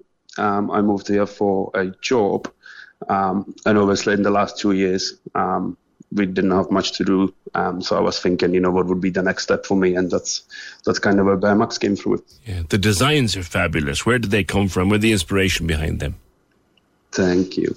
Um, I think um, I always had idea to have a to have a bear. Um, you know, he would be doing anything um, because I always identified myself as a bear, um, and I wanted I wanted the bear to have my my personality, and it, it meant to be very moody, and the bear should not be like happy and um, but still have kind of like a warm heart. Um, so I always want to identify with that and then it kind of turned into you know still having the bear as the main uh, main character of the brand. Um, but obviously i came with the pride collection yeah. um, which i want to i want to keep that um, as part of it not just for the pride month. Yes. I, I see you've got things like pride towels and you've got logos in the in the, in the pride colors as, as part of the mm-hmm. as, as part of the, of the, the the range. How's the how's the market? How's the selling um, to be honest, um, there's there's been obviously a few months of planning, and I was trying to um, trying to get some test T-shirts, obviously to see the quality and the print. Um, and I opened last Monday, um, and since then it's been really slow. Um, but I go I got a few orders, and it's and it's really nice to actually see you know strangers ordering from my website rather than only seeing your friends because then you know you're out there and you being seen. So um, yeah. I'm trying to do lots of Instagram posts, and my friends are always posting for me, and it's yeah, yeah it's quite it's quite nice. Are you hoping that that say like the Pride allies will will come on board and support you? I hope so, and you know, I I try to still put my name out there. I want to do some events as well, so just to just to show that I am there. um, and have uh, some of the support or, or join with some other groups where this would be appropriate to sell. Yeah. Now, looking at the website this morning and looking at the stuff you have on offer, uh, you got your friends doing the modelling, which is nice. Keep it, keep it in house. But it's important for them that, uh, important to you, I guess, that they're, they're so supportive. Oh God, absolutely, absolutely. And to be honest, like without them, uh, you know, it would take so much time to find people to do these photos, and I know they're always so happy to um, to do it for me. And because I'm also interested in photography, which I did before I started Bearmax, um, so they always wanted some photos from me anyway. So I was like, oh, we can do both together. You know, let's use it for Bearmax and let's do some photos as well. But yeah, it means a lot to me, and it's I'm like proud and happy to have them on the website, just to you know being the face of Bearmax. Yeah, you've got t-shirts and sweatshirts and hoodies and towels and hats and mm-hmm. caps and stickers and pins. Such a range, in, fair, in fairness, and it's all online, so people can people can buy online now, can they? Oh, absolutely, absolutely. It's all on the website mybearmax.com, right. um, where you can place your orders. All there right. will be more stuff coming. It's it's cool. It's cool to see, and it's it's love. There's, the, there's lovely stuff, really nice and really well. And I love the bear. I gotta say, I love. It. I have a thing about bears and teddy bears and all that. Anyway, so listen, good to speak with you, Lucas, uh, from uh, Bearmax Pride Clothing, and they're the stuff is nice, really nice. Thanks, Lucas. 0818 96 96 96. Simon Murdoch and the best music mix. Weekdays from midday on Cork's 96 FM. In work, in the car, in the kitchen. Make sure you got me on for free tickets to Live with the Marquee. Yeah, they could be yours today. Listen and win from midday on Cork's 96 FM. You know, we've loads of stars uh, wandering around the place uh, the last couple of days. Bill Murray, I think, spotted in in the pub, taking part in a ballad session. I mentioned earlier on the Pet Shop Boys were around Kinsale having lunch and having a pint and making a couple of days out of it as they stay here in Cork in some lovely sunshine ahead of the marquee tonight. And I see here on Twitter, uh, apparently Harry Styles has been spotted uh, supping a can in in uh, Dublin. Um, his uh, girlfriend is with him now. I'd be a much bigger fan of hers than of him because his girlfriend is Olivia Wilde. She's an actor. Now, you might, the name might mean a whole pile to you. But if you would have been a fan of House, which was probably one of the best television shows I've ever seen, Hugh Laurie and a great cast in, in House ran for eight seasons uh, about the crankiest doctor ever set foot in a hospital. Great show. But she played a part in that called 13 uh, and I remember hearing that Harry Styles was dating Olivia Wilde. Said, he's doing what? He's gone out with 13? He apparently was supping cans and popping into pubs around Dublin and Laoghaire and places like that. Good to see it. 0818 96 96 96. Speaking of people in the music business, would you like to win a 100 euro Penneys voucher? Then you can. You simply go online and vote for the fresh new music that we play, and we could help you shop for free. It'll take you 10 minutes. It's an online survey at 96fm.ie. You'll be part of the Cork's 96fm music panel, choosing the tunes and winning a 100 euro voucher for yourself. Online now, the survey at 96fm.ie.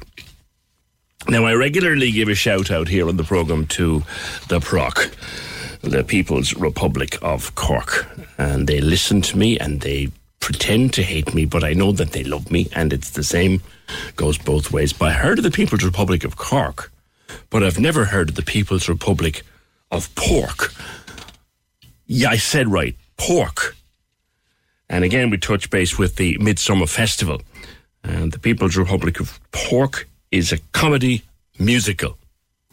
I love the name, Hugh Travers. But what's it all about? Good morning. Good morning. Uh, what's it all about? well, uh, it's uh, yeah, as you said, it's a comedy musical. It's uh, about a man who declares the grounds of his house to be an independent country, and he does it to stave off eviction. Um, so it's a way of not getting evicted. Uh, so he decides he's going to uh, tell the bailiff that they can't kick him out because this house is his own country. And the way he funds his enterprise is he and his friends kind of begin to sell artisan pork products uh, to fund their enterprise. And obviously, the whole uh, enterprise takes off and becomes this uh, beast that grows into something that they didn't expect as it becomes popular and people around the country rally behind their cause and then they have to control the beast they have created. Only in Cork, like. so, the the writing of it, how long did that take you? Uh, well, I mean, it's going back a couple of years. We've been developing it for a while. I've been working with Fionn Foley, who's been writing the music and lyrics, uh, and then we connected with uh, both Corcadorca and the Everyman down here. So, um, Corcadorca helped us develop for a while, and through that, the Everyman found out about the project, and now they are producing it. Uh, and they're so we've been rehearsing in the Everyman all week, and tomorrow we are staging a kind of a work in progress performance. We're doing a kind of abridged excerpt from the musical uh, we've got a great core cast. We've got um, we've got Stephen O'Leary who's in Fair City, Blaughean McGowan, he just won an Irish Times Theatre Award last week. We have Jessica Courtney Lean and Michael Sands. Uh, so brilliant um, Cork cast, and we're just really excited to kind of give people a taster of it, uh, just to give people a sense of what the show is. Yeah. And uh, uh, but yeah, it's besides every comedy, there is a serious line. Yeah, of course. I mean, this is a comedy musical, but in some ways, it's kind of a, a satire. It's kind of dealing with issues of uh, you know around the uh, housing crisis and I suppose a generation of people who feel kind of unable to aspire to that goal of owning their own house and feel a little bit, I suppose, disenfranchised. And I suppose in a kind of ever changing world, there's people who there seems to be this sense that people uh, have lost a sense of autonomy. And you see that coming out in negative ways in terms of, in some ways, Brexit and take back control. There seems to be this intangible sense that people want to take back control of their life. So this is kind of that taken to the nth degree. Uh, and I suppose, although it's a comedy musical, it's exploring lots of interesting stuff about citizenship and national identity. Yeah. And there's a kind of an allegory going on in terms of it kind of mirrors the birth of the Irish state and that they declare this country and they try and fight for recognition for this country that they've uh, declared. But of course, as it takes off and gets recognition, they're offered a, a kind of a compromise, and this compromise splits the country, and uh, one side turns a little bit militant, and so there's a kind of uh, a mirror to the birth of the Irish state. So while it's a, it's a lot of fun and the songs are hilarious. Uh, there is a kind of underlying uh, satire going yeah. through it all. And, and there's also the thing like, yeah, you can declare yourself an independent republic all you want, um, your, your house, and but you're not going to sustain it. Realistically, you're going to find it very hard to sustain it after you do it. That message is there too. Yeah, absolutely. I mean, the, practical difficulties that they encounter while trying to get this thing off the ground is where a lot of the fun is. Uh, but I think one of the messages is that, like, often a country really is, is is no more than an idea that is shared by people, and if you can create an idea that uh, that uh, captures people's imaginations, that that is something in itself. I think I think one of the things that is trying to make a case for is is active citizenship. Uh, you know, it's a lot, a lot of people. We, we love talking in Ireland, and we're very attached to place and land. But ultimately, I think uh, I suppose we're defined by what we do rather than uh, you know where we're from. So mm. uh, I think that's one of the messages behind behind the piece. You know. I know. I know. I'm hearing. I know you said we've great Cork cast. I'm not hearing a Cork accent in you, Mister Travers. Yeah, well, no, I mean it's it's been a great uh, experience coming down to work on it in Cork. I'm I'm of Cork stop. My mother's from Dunmanway, so I'd, ah. I'd, be I'd be shot if I don't give a shout out to the Connellys and McSweeney's in in, in Dunmanway, mm-hmm. and uh, in particular, I'd better oh. give a shout out to to, uh, uh to, my cousin Owen, who's getting married to Jessica in a couple of weeks. Yeah. But um, yeah, and then uh, Fionn and Fionn, uh, who's writing the music and lyrics, his both his parents are from Bandon, so uh, we're Cork stock. But and but you're West that, Cork really stock, which means you're Rebel West exactly. Cork, you're Michael Collins stock, like. exactly, yes.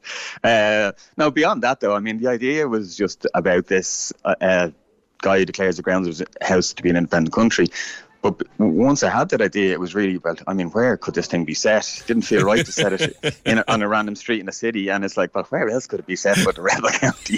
you know, where else could it? Uh, well, put it this way, Hugh.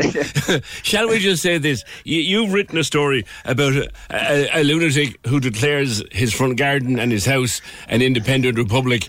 Let me tell you. Let me tell you, my friend There's probably one or two of them around here in real life.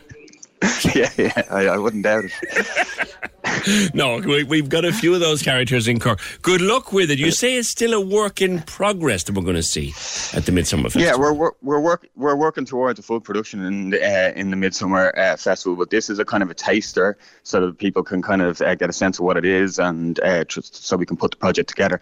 So what we're doing is a kind of an abridged version of uh, of it uh, of several songs and scenes to just give people a sense of it. And that's in the uh, Cat Club tomorrow at 3 p.m. So uh, really excited for people to to get a sense of it. And it's you know it's a really entertaining piece. So uh, even the abridged version will will give people a, a good laugh. When are we likely to see the finished product? Uh, we're aiming towards 2024. Musicals take a long time to yeah. uh, to to develop. I just because you know it's not like uh, you sit down at your computer and write it. There's a lot of a lot of work collaborating uh, to get the music and lyrics and the book together. So just to give it really a full on chance to have a great big production in the Everyman, uh, we're, we're, we're allowing ourselves time to get it right. Okay. Uh, so this is a real, really important part, part of that process. Good luck with it. Good luck with it. And and it's it's it's uh, it's a fun concept. Uh, thank you. That's Hugh Travers, writer of the People's Republic of Pork. the name is brilliant. The name is brilliant. Proc, pork. Do you know what I mean? Yeah. Um, I mean it though. I mean, and look, some of them have been on this program over the years. There, there are people in real life, only in Cork, there are people in real life who would do something like that, who would put a sign in their garden. This is an independent republic. And you know what? In Cork, we, we'd actually say, good man, good man, good man.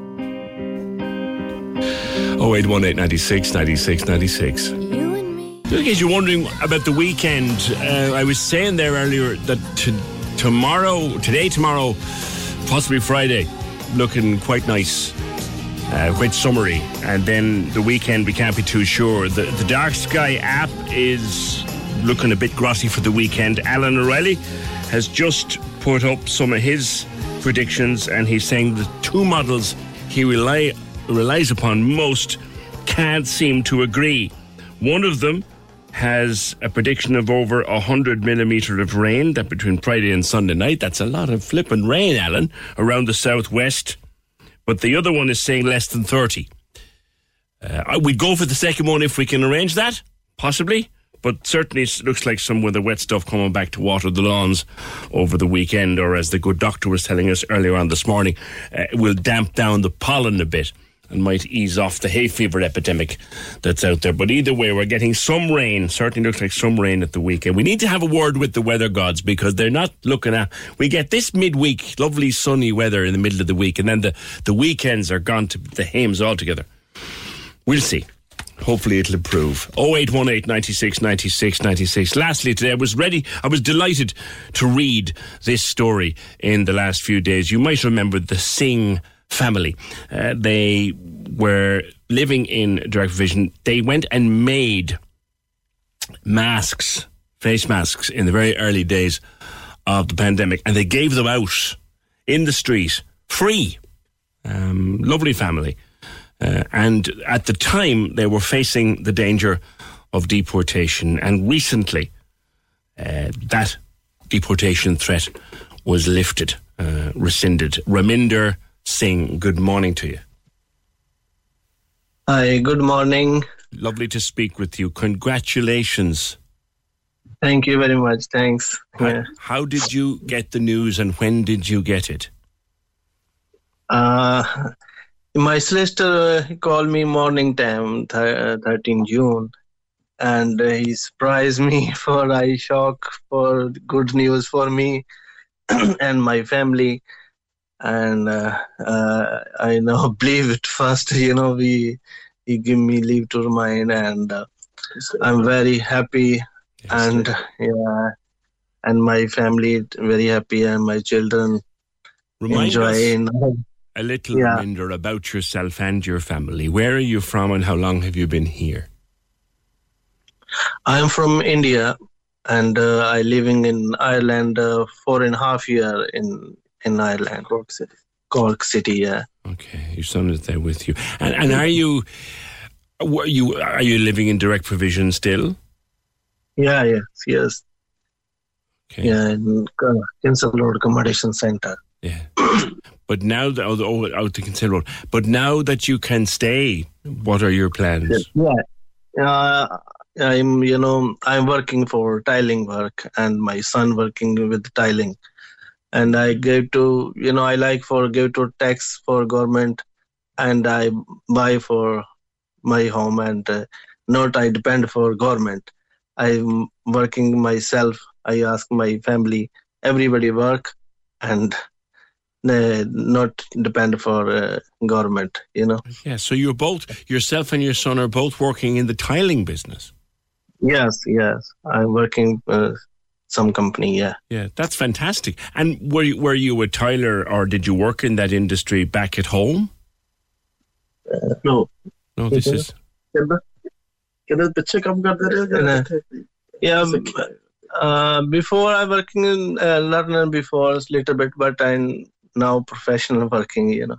Good, good. Well, that's absolutely fantastic, yourself and your son. So, is there a hope, Raminder, that you may be able to move out of direct provision soon and maybe get a home of your own for yourself and your family? Yes, I plan for, you know, move from here and uh, separate home. Okay. Yeah. Listen, that is it's wonderful news. Congratulations and and welcome finally. Yeah, Welcome. I, I I ask for first, you know, Irish people, very good people, and support me for sign in for petition sign and for me. And I thanks for government and justice of minister. I very very happy. I thank you. You know, my family too happy. Yes. And my children very happy. You know. Yes, and we are very happy for you all, Raminder Singh. Thank you very much. What are what the rest of your family? Your so- your your their names are? Remind me again. Yeah, uh, my name is Raminder Singh, and my wife name uh, Harinder Kaur, and my daughter Sandeep Kaur, and big son Gursevak Singh, and small son Gurcharan Singh. Okay. Well, we are delighted to have you among us and great to see. Because you know what? One thing, Raminder, we are very short of tilers. Yeah. we, we, we, there is a huge shortage. of yeah, yeah, yeah. a big shortage of, of skilled workers like tiler. Thank you very much. Congratulations on your uh, leave to remain. We're delighted that you're that that you've won that victory. Raminder Singh and his family. Um, they were facing deportation, facing being sent home.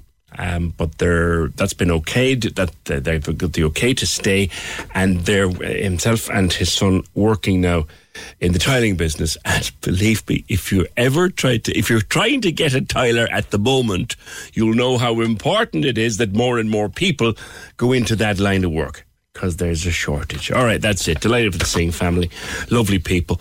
Uh, that's it. The programme edited by Fiona Corcoran, produced and researched by Fergal Barry. I'm not forgetting anything. No, no, I'm not. See you tomorrow just after nine. Oldies and Irish on Cork's 96 FM is the Big Sunday Show on your radio. Big, big, big show, show, show, radio, radio. Turn it up and take it easy with the best music mix for your Sunday morning. Sunday morning. Welcome along to the programme. Lovely to be with you on a Sunday morning. Oldies and Irish with Derry O'Callaghan. Sundays, 10 a.m. to 2 p.m. With Hidden Hearing, tuning you in so you don't miss a thing. And we've been doing it for over 30 years. Hiddenhearing.ie. Cork's 96 FM. Even on a budget, quality is non-negotiable. That's why Quince is the place to score high-end essentials at 50 to 80% less than similar brands. Get your hands on buttery soft cashmere sweaters from just 60 bucks, Italian leather jackets, and so much more. And the best part about Quince, they exclusively partner with factories committed to safe, ethical, and responsible manufacturing. Elevate your style without the elevated price tag with Quince. Go to quince.com slash upgrade for free shipping and 365-day returns. Hi, I'm Daniel, founder of Pretty Litter. Did you know cats tend to hide symptoms of sickness and pain? I learned this the hard way after losing my cat, Gingy. So I created Pretty Litter, a health monitoring litter that helps detect early signs of illness by changing colors, saving you money and potentially your cat's life. Pretty Litter is veterinarian developed, and it's the easiest way to keep tabs on your fur baby's health right at home. Go to prettylitter.com and use code ACAST for 20% off your first order and a free cat toy. Terms and conditions apply. See site for details.